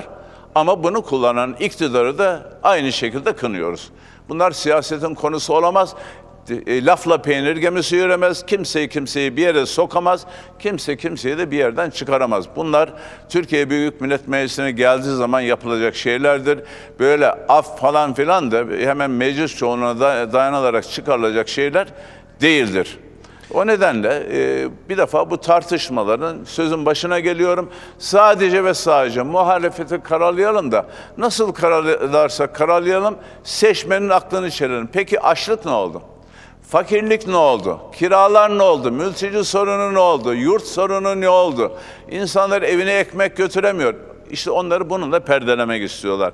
Bunlar tartışılsın istiyorlar. Eğer Cumhuriyet Halk Partisi Genel Başkanı'nın altılı masadan Sayın Akşener ve diğer liderlerin Diyanet kapatacağız sözüyle mi varsa ben şuradan kamuoyuna açıklıyorum. Hemen ben istifa ediyorum ve siyasette bırakıyorum. Şimdi böyle bir şey olamaz. İyi bir Müslüman söylediğim gibi ağzından bal damlar, iftira artmaz, yalan konuşmaz. E, Sayın Davutoğlu da söyledi, caminin bahçesine mi yalanı söylüyorsunuz? Yani böyle bir şey yok ve üstelik Sayın Genel Başkanımız da açık açık Diyaneti Mustafa Kemal Atatürk'ün bizzat kurdurduğunu ve dolayısıyla bu Cumhuriyet'in temel kurumunun hiçbir zaman kaldırılamayacağını net bir şekilde söyledi. Şimdi cami bahçesinde oradaki samimi Müslümanları kandırmak için bu söylemler... Peki eve gittiklerinde acaba bugün iyi yaptık diye düşünüyorlar mı bu iftiraları attıktan sonra? Bu dilin derhal düzelmesi lazım. Bakın bugüne kadar ne Sayın Kılıçdaroğlu, ne Akşener, ne de diğer Millet İttifakı e, Genel Başkanlarının Cumhur İttifakı'nı destekleyenlere karşı en ufak kötü bir sözünü duydunuz mu? İttifakı karalayan, kötüleyen en ufak kötü sözü duydunuz mu? yanıt vermek zorunda mı kalıyorlar? Hatta en son e, işte gidiyor. deprem bölgesinde efendim, yaşananlardan sonra Aynen. neyse dedi, biz bunları geride bırakalım. Ee, bir tarafına Ekrem İmamoğlu'nu aldı, diğer tarafına sizi aldı ve hani bizim halkımız için yapacaklarımız var diyerek söze girdi. Devamını nasıl getirdi? Bir izleyelim. Ee, yiğitlerim diyerek e, Ekrem İmamoğlu, Mansur Yavaş'la ilgili neler söyledi? Mansur Yavaş bu sürecin içinde nasıl roller alacak? E, o zaman yani bu söylemi bir kenara bırakalım da vatandaş için ne yapılacak diyor Mansur Yavaş. Oradan devam edelim. Kemal Kılıçdaroğlu'nun yiğitleri ne yapacak? İzleyelim. Sevgili milletim, kentlerimizin dirençliğini artırmak istiyorum. Bu görevi en iyi kim yapar? Onların yapamayıp yarım bıraktıklarını, onların hiç başlayamadıklarını aldık, yaptık, bitirdik. Tarımsal kalkınmayı hayata geçirmemiz lazım. Bu görevi hangi yiğit yapar? Mercimek tohumu verdik, arpa buğday tohumu verdik. Belediyemizde ürettiğimiz sıvı gübreyi dağıttık. Mazot yardımı yaptık. altı yüz milyon lira para harcadık çiftçimize. dört yılda dört buçuk milyar lira gelir elde etmelerini sağladık. Sağında Mansur Yavaş, solunda Ekrem İmamoğlu. Ankara ve İstanbul'un belediye başkanlarını Cumhurbaşkanı yardımcısı adayları olarak yanına aldı ve yiğitlerim notuyla paylaştığı videoda görev tanımlarını ilk kez açıkladı Kemal Kılıçdaroğlu. Yavaş'ın sosyal politikalar, teknolojik dönüşüm ve tarımsal kalkınmadan, İmamoğlu'nunsa afetlere hazırlık ve şehircilikten sorumlu olacağını söyledi. on metroyu aynı anda yapan bir kişi var. Bu berbat şehirleşmeyi bitirecek olan yiğit odur. Yollarınız yarım kalmayacak, yollarınız bitecek. Tünelleriniz bitecek. Hiç endişe etmeyin. Çok çalışacağız, çok. Hadi başkanlarım. Bismillah diyoruz. Haydi bismillah dedi. Ankara ve İstanbul Büyükşehir Belediye Başkanları Mansur Yavaş ve Ekrem İmamoğlu ile birlikte yol haritasını çizdi Millet İttifakı'nın Cumhurbaşkanı adayı. Siz bakmayın onlara. Bu ülkenin gündemi provokasyonlar olamaz. Mutfaklarda yangın var, kira derdi var. Bizden önceki yönetimden daha fazla sosyal yardımda bulunuyoruz. Çatlasınlar da patlasınlar, daha fazlasını yapacağız, daha fazlasını. Hane ekonomisini hızla güçlendirmemiz gerekiyor. Bu görevi hangi yiğit yapar? E doğal olarak onu da Mansur Başkanımız yapar. Şu anda Ankara'da iki yüz bin tane aileye her ay bir kilo et parası yatırıyorum. O insanların evine et girsin diye bu yoklukta. Bu parayı başka yerde harcayamıyorlar. Başkent kartı öyle ayarladık ki eve illaki et alacak. İki başkan miting meydanlarında icraatlarını anlatmayı sürdürüyor. Yaptıklarımız yapacaklarımızın teminatıdır diyerek. Doğalgaz parasını yatırdık. Desteğe ihtiyacı olan hiçbir ailenin kış boyu üşümemesini sağladık. Mayıs ayında şimdi bir aylık bedava yaptılar. Zaten Mayıs ayında ne kadar yanar bilmem. Biz İyi bir ekibiz. Devlet yönetmeyi de şehir yönetmeyi de biliyoruz. Çok büyük bütçeleri yönettik. Özellikle gençlerin abisi olarak geldim. Yeni temeller, yeni açılışlar yapmaya söz veriyoruz.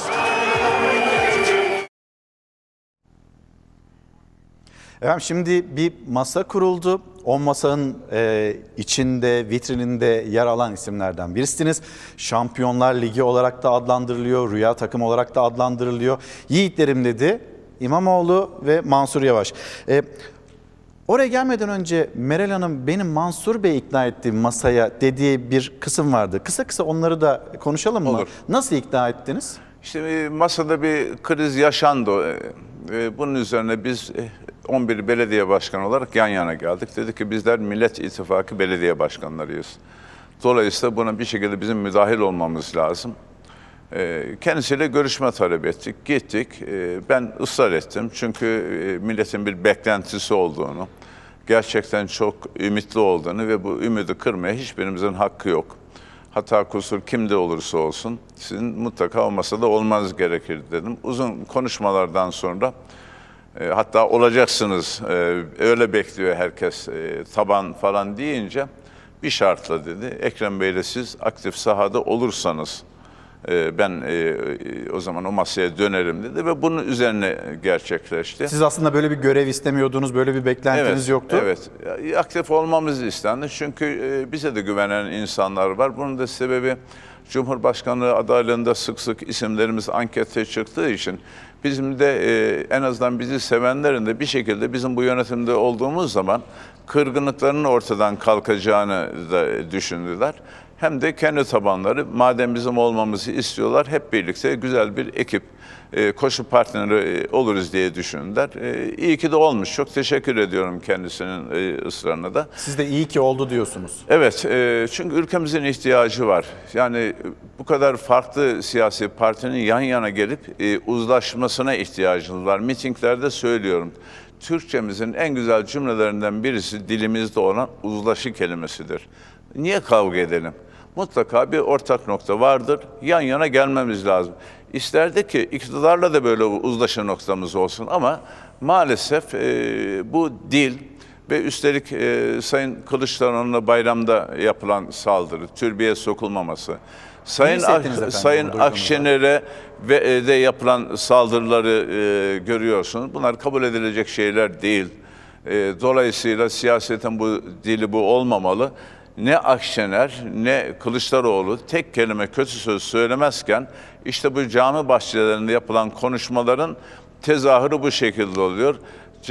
Birisi gidiyor neredeyse sen Müslüman değilsin diyor. Sonra sosyal medyasına bakıyorsunuz. E, sosyal medyasında neler çıktığını herkes görüyor. Dolayısıyla provokasyon diyorsunuz. Diyecek başka bir şey kalmıyor. İnsanlar... Sayın Akşener dün katıldığı televizyon programında ben o anı gördüğümde canım yandı, içim evet, acıdı dedi. Evet, hepimiz üzüldük. Şimdi efendim, yani siyasi partiler kurşunlanıyor, bu seçim ya başka bir şey değil, savaşmıyoruz ki biz. Sonuçta biz daha iyi idare ediyoruz diyoruz, o iddiayla ortaya çıkıyoruz. Yani hep söylüyorum, karşımızda düşman yok. Dün, e, evvelsi gün e, Konya'daydık. Sayın Akşener'le güzel bir seçim açılışı yaptık. Orada Cumhur Cumhuriyet Halk Partisi'nin adayı, Genç Osman Bey, kendisi de çok gençtir, eski genç kolları başkanıdır. Bizim seçim büromuzda bir bayramlaşmaya gelir misiniz dedi. Bayramlaşmaya gittik oraya. Seçim bürosuna sığmadıkları için dışarı çıkmışlar. Orada yaşlı bir abi geldi, sakallı. Yani o kadar çok ısrarla elini uzattı ki bir şey söylemek istediği belli. İyi bayram mübarek olsun dedim. Beni camiden kovdular, camiden oğlum dedi. Bunu çıkın söyleyin dedi. Niye? O, o tarafa oy vermiyor diye. Bunlar bu ülkede yaşanmalı mı? Öyle üzüldüm ki gözleri dolu doluydu. Yani Allah'a vereceği hesaba dahi veya yapacağı ibadete dahi içeridekiler işte bu söylemler yüzünden izin vermiyor. Bunun günahı kime ait olur? Nereye geldik? Ne oluyoruz? Yani dolayısıyla inşallah aklı selim galip gelir. Bu sözler biter. Herkes vaatlerini verir, taahhütlerini verir. Bir tarafta icraatlarını gösterir, halk bir şekilde ikna olacak. Eğer gençler beş yıl öncesine göre daha mutluysa oy verecekler. İşte kiracılar, esnaf, iş adamı, işsizler eğer beş yıl öncesine göre daha iyi ise mevcut hükümete oy verecekler. Çünkü biz iki bin on sekizdeki referandumdan sonra tek başına yönetilince ülke uçacak dendi. Çok daha güzel olacak dendi. Eğer beş yıl içerisinde daha güzel oluyorsa, değilse bize oy verecekler, iyiyse oraya oy verecekler. Bu kadar. Bugün duyduğumuzda artık tabii e, hem ekonomi uçtu deniliyor. Ekonomi kısmına da geçeceğim. İsterseniz bir Nurettin Nebati'nin Silifke yoğurdu ve hani et yeme böyle bir beklentisi varmış. Kurban Bayramı'na da bunu ertelemek durumunda kalmış. E, bir dinleyelim hani Nurettin Nebati ne söylüyor, vatandaş ne yaşıyor ve e, işte o iki yiğitten birisi Mansur Yavaş sosyal politikalarda, teknolojik dönüşümde, tarımsal kalkınmada Ankara modelini Türkiye modeline nasıl dönüştürecek onu anlatacak. İlçe başkanımız bizim dedi yoğurdumuz çok meşhurdur. Söylüyor tattırmıyor. Kurban Bayramı'nı bekleyeceksin. İki ay on gün bekleme o bekle. Niye? Etiyle güzel olmuş kavurmasıyla. Ne yapalım? Beklerim. Kurban Bayramı gelsin. Etle yoğurdumuzu yiyelim. Nurettin Nebati e, oradaki teşkilata sesleniyor. Sitem de ediyor. Çok güzelmiş buranın yoğurdu. Söylüyor ama tattırmıyor. Kurban Bayramı'nda etle beraber yiyeceksiniz demiş. Nurettin Nebati böyle bir beklenti içinde. Vatandaş bugün çarşıya, pazara gittiğinde kuşbaşı alırken, kıyma alırken, işte ne bileyim et alırken yaşadığı problemler. İnsanlar sabahın köründe e, namazdan sonra et ve süt kurumunun önünde kuyruktalar. Hani halk bu ekmek yaşanıyor. Kuyrukları, et kuyrukları, yani şu andaki ekonomik durumu zaten ortaya koyuyor. Başka söze hacet yok ki. Bu kadar net. Yani şöyle, bu e, iki bin on dokuzda bizim yaşadığımız şeyleri görünce niye bu kadar böyle nefret dili ve hakaretler, iftiralar atıldı? Şimdi bizden önceki dönemde, ben yine kendi sayın e, bakanların sözüyle söylüyorum. Ankara parsel parsel satıldı, birilerine rant verildi dendi. Ve demek ki bunların açığa çıkmasını istemiyorlardı. Şimdi de çakarlı araçlardan vazgeçemiyorlar, çift maaşlardan vazgeçemiyorlar vesaire. Dolayısıyla mevcut düzenin devam etmesini isteyenler hırçınlaştırıyor. Ben o kanaatteyim. Ee, bence yani şu dilin normalleşmesi lazım. Hep şöyle söylüyorum. H D P'li seçmen, Kürt seçmen, M H P'li seçmen, Doğulu seçmen, Alevi seçmen. Bu kavramların bizim hayatımızdan çıkması lazımdı şimdiye kadar. Neden derseniz her tarafın derdi ortak, müşterek. Tek derdimiz, bütün seksen bir ilin ve seksen beş milyon insanın tek derdi ülkede yaşanan işsizlik, göç krizi, mülteci krizi, pahalılık, enflasyon, eğitimdeki eşitsizlikler. Bunları konuşmalıydık. Biz yan yana gelmeliydik. Ee, ve o zaman şimdiden sonrasına bakalım. Yani, yani siz... Dolayısıyla şöyle, ben şimdi e, sosyal politikalarda fark ediyorum. H D P aday çıkarmadı diye oradan Kandil'le bağ kurmaya falan Hı. çalışıyorlar. E, şimdi zamanında e, P K K'ya bile düşman diyemeyiz diyen dilin H D P'nin seçmenini aynı şekilde düşmanlaştırdığını görüyoruz. Çıksınlar o zaman, desinler ki biz H D P'li seçmenleri de P K K ile direkt bağlantılı görürüz ve onlardan oy istemiyoruz desinler. Böyle bir dil varsa onu söylesinler. Elbette herkes herkesin oyuna talip olacaklardır. Ama H D P aday çıkartmadı, ha demek ki böyle deyip bağ kurmanın anlamı yok. Çıksa bugün H D P dese ki biz vazgeçtik, Cumhurbaşkanı desteklemeye karar verdik diyecek. Ne diyeceklerini merak ediyorum. Hayır siz gelmeyin istemiyoruz mu diyecekler. Ne diyecekler bilmiyorum. Samimi olmak lazım. Günlük sorunları konuşmak lazım. Şimdi Nebati Bey böyle söylüyor ama biz başkent marketlerde halka bir yandan da ucuz et satıyoruz. E, gezici araçlarımızla vatandaşın ete ulaşmasını da sağlıyoruz. Yani sosyal politik olarak. Bunu yaparken de üzülüyoruz. Yani belediye bu işlerle uğraşmamalı diye, ama bakıyoruz.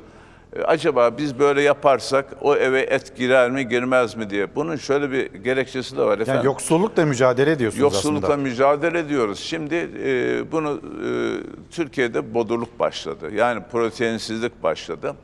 Gelen maillerin birçoğunda evinde ısınamayan, yeterli beslenemeyen insanların maruz kaldığı hastalıkları bize yazdığını görüyoruz. Anne hasta, baba hasta, çocuk rahatsız. Olamaz bunun. Bunun ilk sebebi nedir? Evinde ısınamaması, belki nemli bir evde oturuyor olması, arkasından yeterli protein alamaması, hep aynı şeylerle beslenmesi bu sonucu doğuruyor. İşte biz bunlar adında hepsine müdahale ettik. Sayın e, Cumhurbaşkanı adayımızın da en büyük projesi aile destek projesi. Bizimki onun küçük bir örneği sadece. Yani öyle bir aile destek sigortası bugün Avrupa'da birçok ülkede uygulanıyor. Asgari insanların yiyeceği, içeceği, giyeceği, yani insanca yaşayabileceği bir e, standarta mutlaka rastlaması lazım. Onun için de bir e, kart çıkartmak suretiyle inşallah bunu yapacaklar. Bir altın kart diye projeleri var.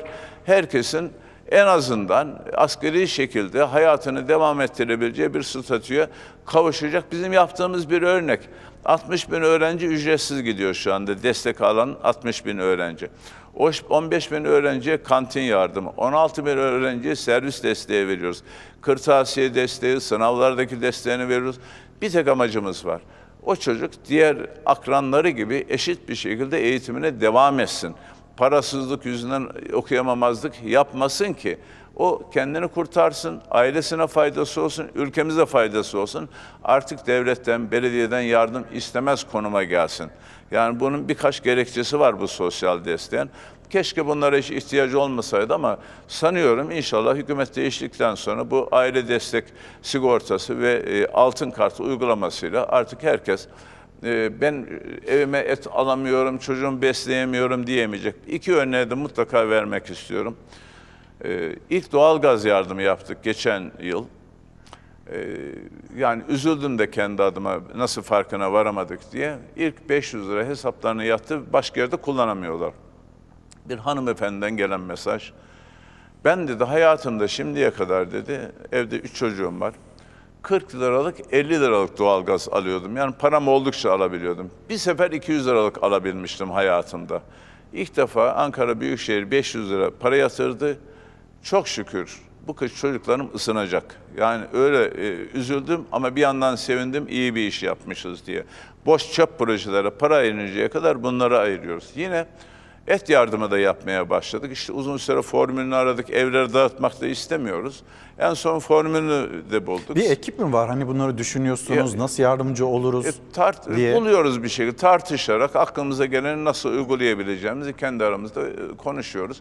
Sadece mesela et ve tavuk alabiliyorlar o parayla da. Yine yatırdık. E, bir kilo en azından evine girsin kıyma veya ne alacaksa diye, yemin ediyorum. İlk gelen mesajlardan birisi de şuydu. Başkanım çok teşekkür ediyorum. Evdeki küçük kızım üç aydır anne köftesi istiyor ve ben yapamıyordum diye teşekkür şeyi göndermiş. Halk bu halde. Yani Ankara'da iki yüz bin aile bu sayı. yüz elli sekiz bin de aldığımızda pandemi ve ekonomik sıkıntı nedeniyle buna ulaştı. Şu anda depremzedelere ulaşmaya çalışıyoruz. Hani e, zorunlu olarak gelip zaten misafir ettiklerimizle ilgileniyoruz ama evlere gitmek durumunda kalanların da ihtiyaçları olanları da bu, buna da ilave edeceğiz. Çünkü Ankara'ya gelen herkesin bir şekilde bu e, desteklerden yararlanması lazım. Amacımız şu, Ankara'da nasıl kimseyi aç ve açıkta bırakmamak, barınmalarını sağlamak, okunmalar, okumalarını istiyorsak e, inşallah Türkiye'de de herkes... Hiç kimsenin aç ve açlıkta kalmayacağı bir sistemin mutlaka kurulması lazım. Önceliğinde bu olması lazım. Yani şöyle bir şey yapamazlar, edemezler demeye gerek yok. Şimdi yapamaz dedikleri ne varsa yaptık biz. Türkiye'de yapamaz dedikleri ne varsa yapılacak. Ee, ama ne ile yapacağız da gelirseniz çılgın proje, çöp proje yok. Devam eden projelerin mutlaka acil olanları da mutlaka tamamlanacak. Ama tahmin ediyorum böyle çok acil olmayan şeylere para ayırmak yerine hem devletin bu kadar borcu, dış borcu falan hesap edildiği zaman, ekonomik kriz hesap edildiği zaman akıllı bir şekilde planlanarak yapılacak yatırımlarla ben bu işin düzeleceğine inanıyorum. Efendim şimdi e, biliyorum siz de programınıza yetişeceksiniz. Bizden bir haber var. Hemen izleyicilerimizle paylaşacağım. Vaatler kısmıyla son sözlerinizi alacağım. Peki. Haberin dönüşünde. Buyurun. İshak, unut o geceyi. Oğlum ben sizi birkaç gün ayak tarafından dolaşıp ben demedim mi? Haberedeydin ya geleceğini. Baktım olmadı. Zor ama güzel bir filmdi. Umarım seyirci de beğenir. Bugün film bizden çıkıyor. Başka bir yolculuğa başlıyor festivallerin dışında. Umarım yolu açık olur. Biz filmin arkasındayız. Bir ömür sırtımıza taşırız. Hikayesiyle, atmosferiyle, Yıldızlar Geçidi kadrosuyla vizyon tarihine geri sayımda olan ödüllü yapım Karanlık Gece'nin ön gösterimi gerçekleşti. Davete Mahsun Kırmızıgül, Hatice Aslan, Burak Deniz ve çok sayıda ünlü isim katıldı. Başrollerde yer alan Pınar Deniz ve Berkay Ateş toplu söyleşide Karanlık Gece'yi ve filmin yönetmeni Özcan Alper'in sinemasını anlattı. Çok farklı bir deneyimdi. Sultan benim için çok değerli bir karakter. Özcan Alper'in sineması çok sevdiğim ve hayran olduğum bir sinemaydı. Çok kendimi e, kıymetli hissediyorum. Böyle güzel bir filmde yer aldığım için. Sonbahar ve Gelecek Uzun Sürer gibi hafızalara kazınan filmlerde imzası olan Özcan Alper, Karanlık Gece'nin senaristi ve yönetmeni. Yurt dışında birçok ödüle boğulan yapım, elli dokuzuncu Antalya Altın Portakal Festivali'nde en iyi senaryo ve en iyi film ödülünü kucakladı. Berkay Ateş ve Pınar Deniz'le birlikte Karanlık Gece'nin başrollerinde Sibel Kekilli, Cemiyet Üzümoğlu ve Taner Birsel de yer alıyor. Tekinsiz atmosferiyle sinema severleri soluksuz bir gizeme sürükleyecek karanlık gece, köye atanan memur Ali'yi kıskanan İshak'ın hikayesini anlatıyor.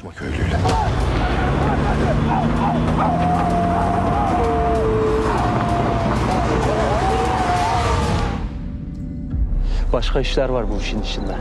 Bizim boyumuzu aşan işler, tamam mı? Şarkıcı Ceylan Ertem'in de filmde kısa bir rolü var. Ön gösterim sırasında Ceylan Ertem ve Berkay Adaş arasındaki diyalog herkesi güldürdü. Bu hayatta Ceylan Ertem'e bağlama çaldın. Evet, Berkay benim bağlamacımdı. Ee, ona kaş göz yapıyorum filmde, böyle nereye gidiyorsun diyorum. Karanlık Gece yirmi sekiz Nisan'da vizyona giriyor. İshak yürümeyecek bu iş.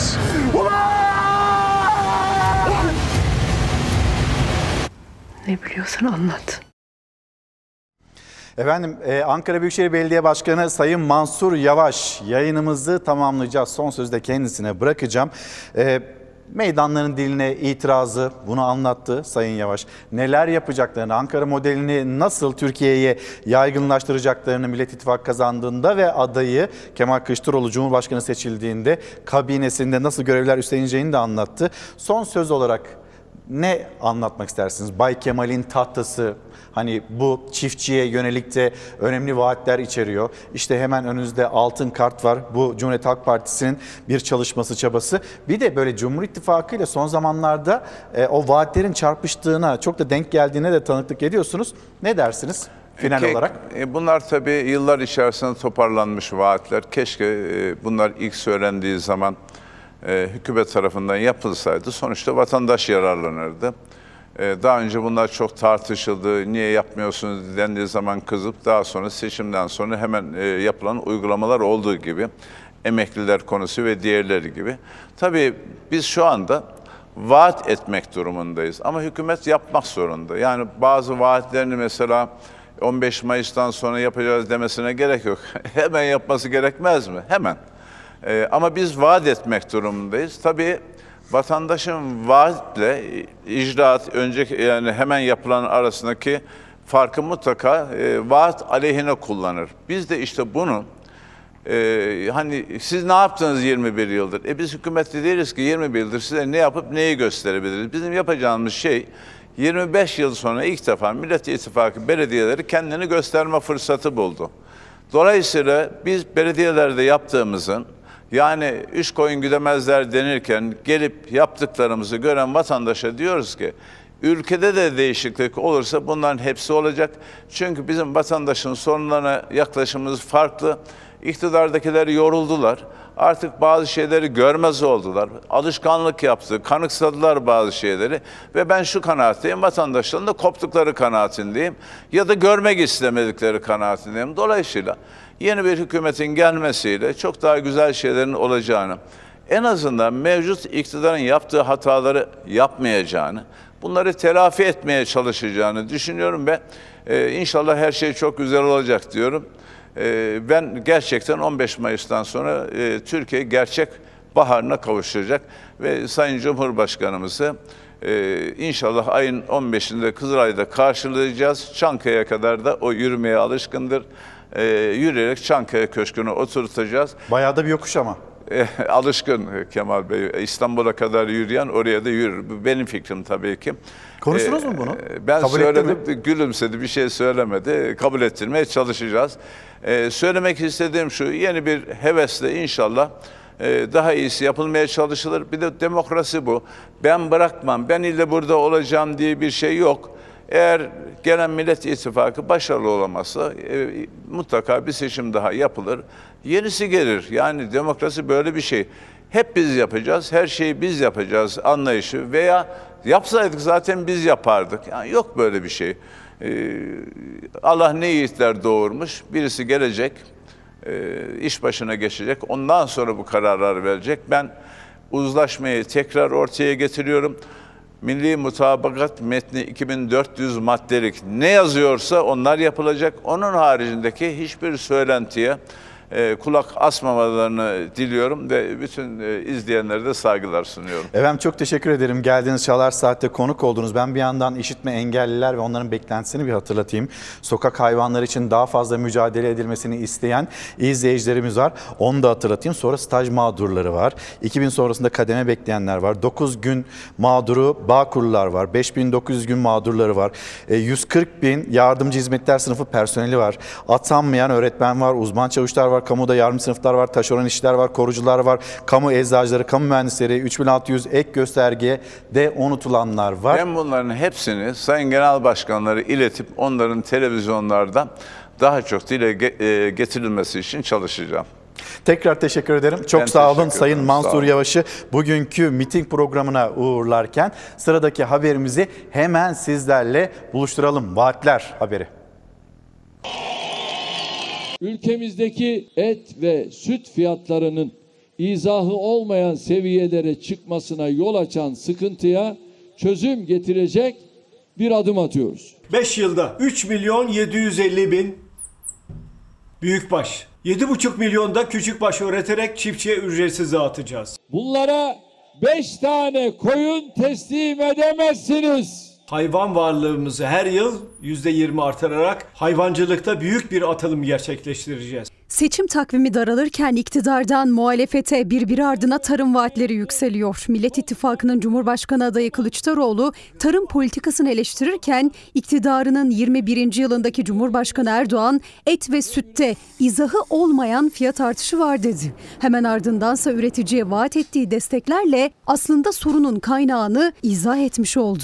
elli baş üzeri büyükbaş ari damızlık üretim merkezleri haline getirecek teşvikler vereceğiz. Bizim sistemimizde çiftçi malını, mahsulünü verdiği an parasını alacak. Bu da hemen vatandaşın mutfağına yansıyacak. Tüketici pahalılıktan, üretici maliyetten dertli. Muhalefet gibi iktidar da vaatlerde bulunuyor. Seçim sonrasına sözler veriliyor. Sıfır faizli hayvancılık kredileri verecek, hayvan ve yem alımlarını destekleyeceğiz. Yemi, gübreyi, enerjiyi yerinde üretecek ve gerektiğinde tarımsal maliyetleri sübvanse edeceğiz. Sözleşmeli üretim modeliyle her haneye en az bir asgari ücret garantisi vereceğiz. Sisteme katılmak isteyen ailelere on büyükbaş, on küçükbaş gebe hayvan hibe edilecek. Atatürk'ün mirası olan T Y M varlıklarına sahip çıkacağız. Üretilen tohumları ve damızlık hayvanları çiftçilere ücretsiz vereceğiz. Üretim seçim takvimi beklemiyor. Konya'da bu nedenle Millet İttifakı ortağı Meral Akşener'in elinden mikrofonu aldı çiftçiler. Çözüm istediler. Gençler kalmak istiyor, çiftçilik yapmak istiyor. Yani siz onlara nasıl vaatler veriyorsunuz? Bizim bütün Bağkur ve sigorta primlerinizi eşinizle beraber biz ödeyeceğiz. Aynı zamanda tarım kredi kooperatiflerinden aldığınız, ödeyemediğiniz kredileri yeniden yapılandıracağız. Meydanlarda tarım ve hayvancılık vaatleri uçuşurken tüm bu sorunları çözmekle görevli Bakan Vahit Kirişçi tartışmalı örneklerle üretimin geldiği noktayı savundu. Turistler geldiğinde biz komşu ve civar ülkelerden sipariş mi veriyoruz? Yok. Bizim mutfakta kaynayan tencereden biz onların karınlarını doyuruyoruz. Benim çocukluk yıllarımda bulgur pilavı, salata, ayran, hele bir de pilav tereyağında yapılmışsa kesin evde misafir vardı. Menü buydu değil mi? Şimdi bu menüye bakan bir gençlik var mı? Yok. Zaten yönetenlere baktığınızda hiçbir sorun yok. Sorun sadece muhalefette böyle bir görüş, böyle bir düşünce varmış gibi. Ya da eksiğiyle artısıyla her şeyi birlikte konuşabilmenin ne kadar kıymetli olduğunun farkına varmak gerekiyor belki de. Yani tok ne kadar önemliyse insanların soğana olan ihtiyacının da ne kadar önemli olduğunu birlikte konuşabiliyor olmak gerekiyor. Bu arada ben elimden geldiğince pek çok böyle not etmiştim. Hani özlük haklarında ya da çalışma hayatında yaşanan problemler, onları Sayın Mansur Yavaş'a iletebileyim diye. Yine sizlerden bolca mesaj geliyor. Bugünün noktalayacağız. Yarın saatler yedi kırk beşi gösterdiğinde bizler size İstanbul'dan, Zeytinburnu'ndan, Fox T V'nin merkezinden sesleneceğiz. Yarın da yine her gün olduğu gibi yarın da kıymetli bir misafirimiz olacak Çalar Saat'te. Dünyaya bakacağız, memlekete bakacağız, kendimize bakacağız, size bakacağız ve yeni günün notlarını da yarın Çalar Saat'te birlikte toparlayacağız. Kapatırken teşekkürümüz her zamanki gibi sizlere. Bizi izlediğiniz için teşekkür ederiz. Yarın sabah yedi kırk beşte görüşürüz. Hoşça kalın.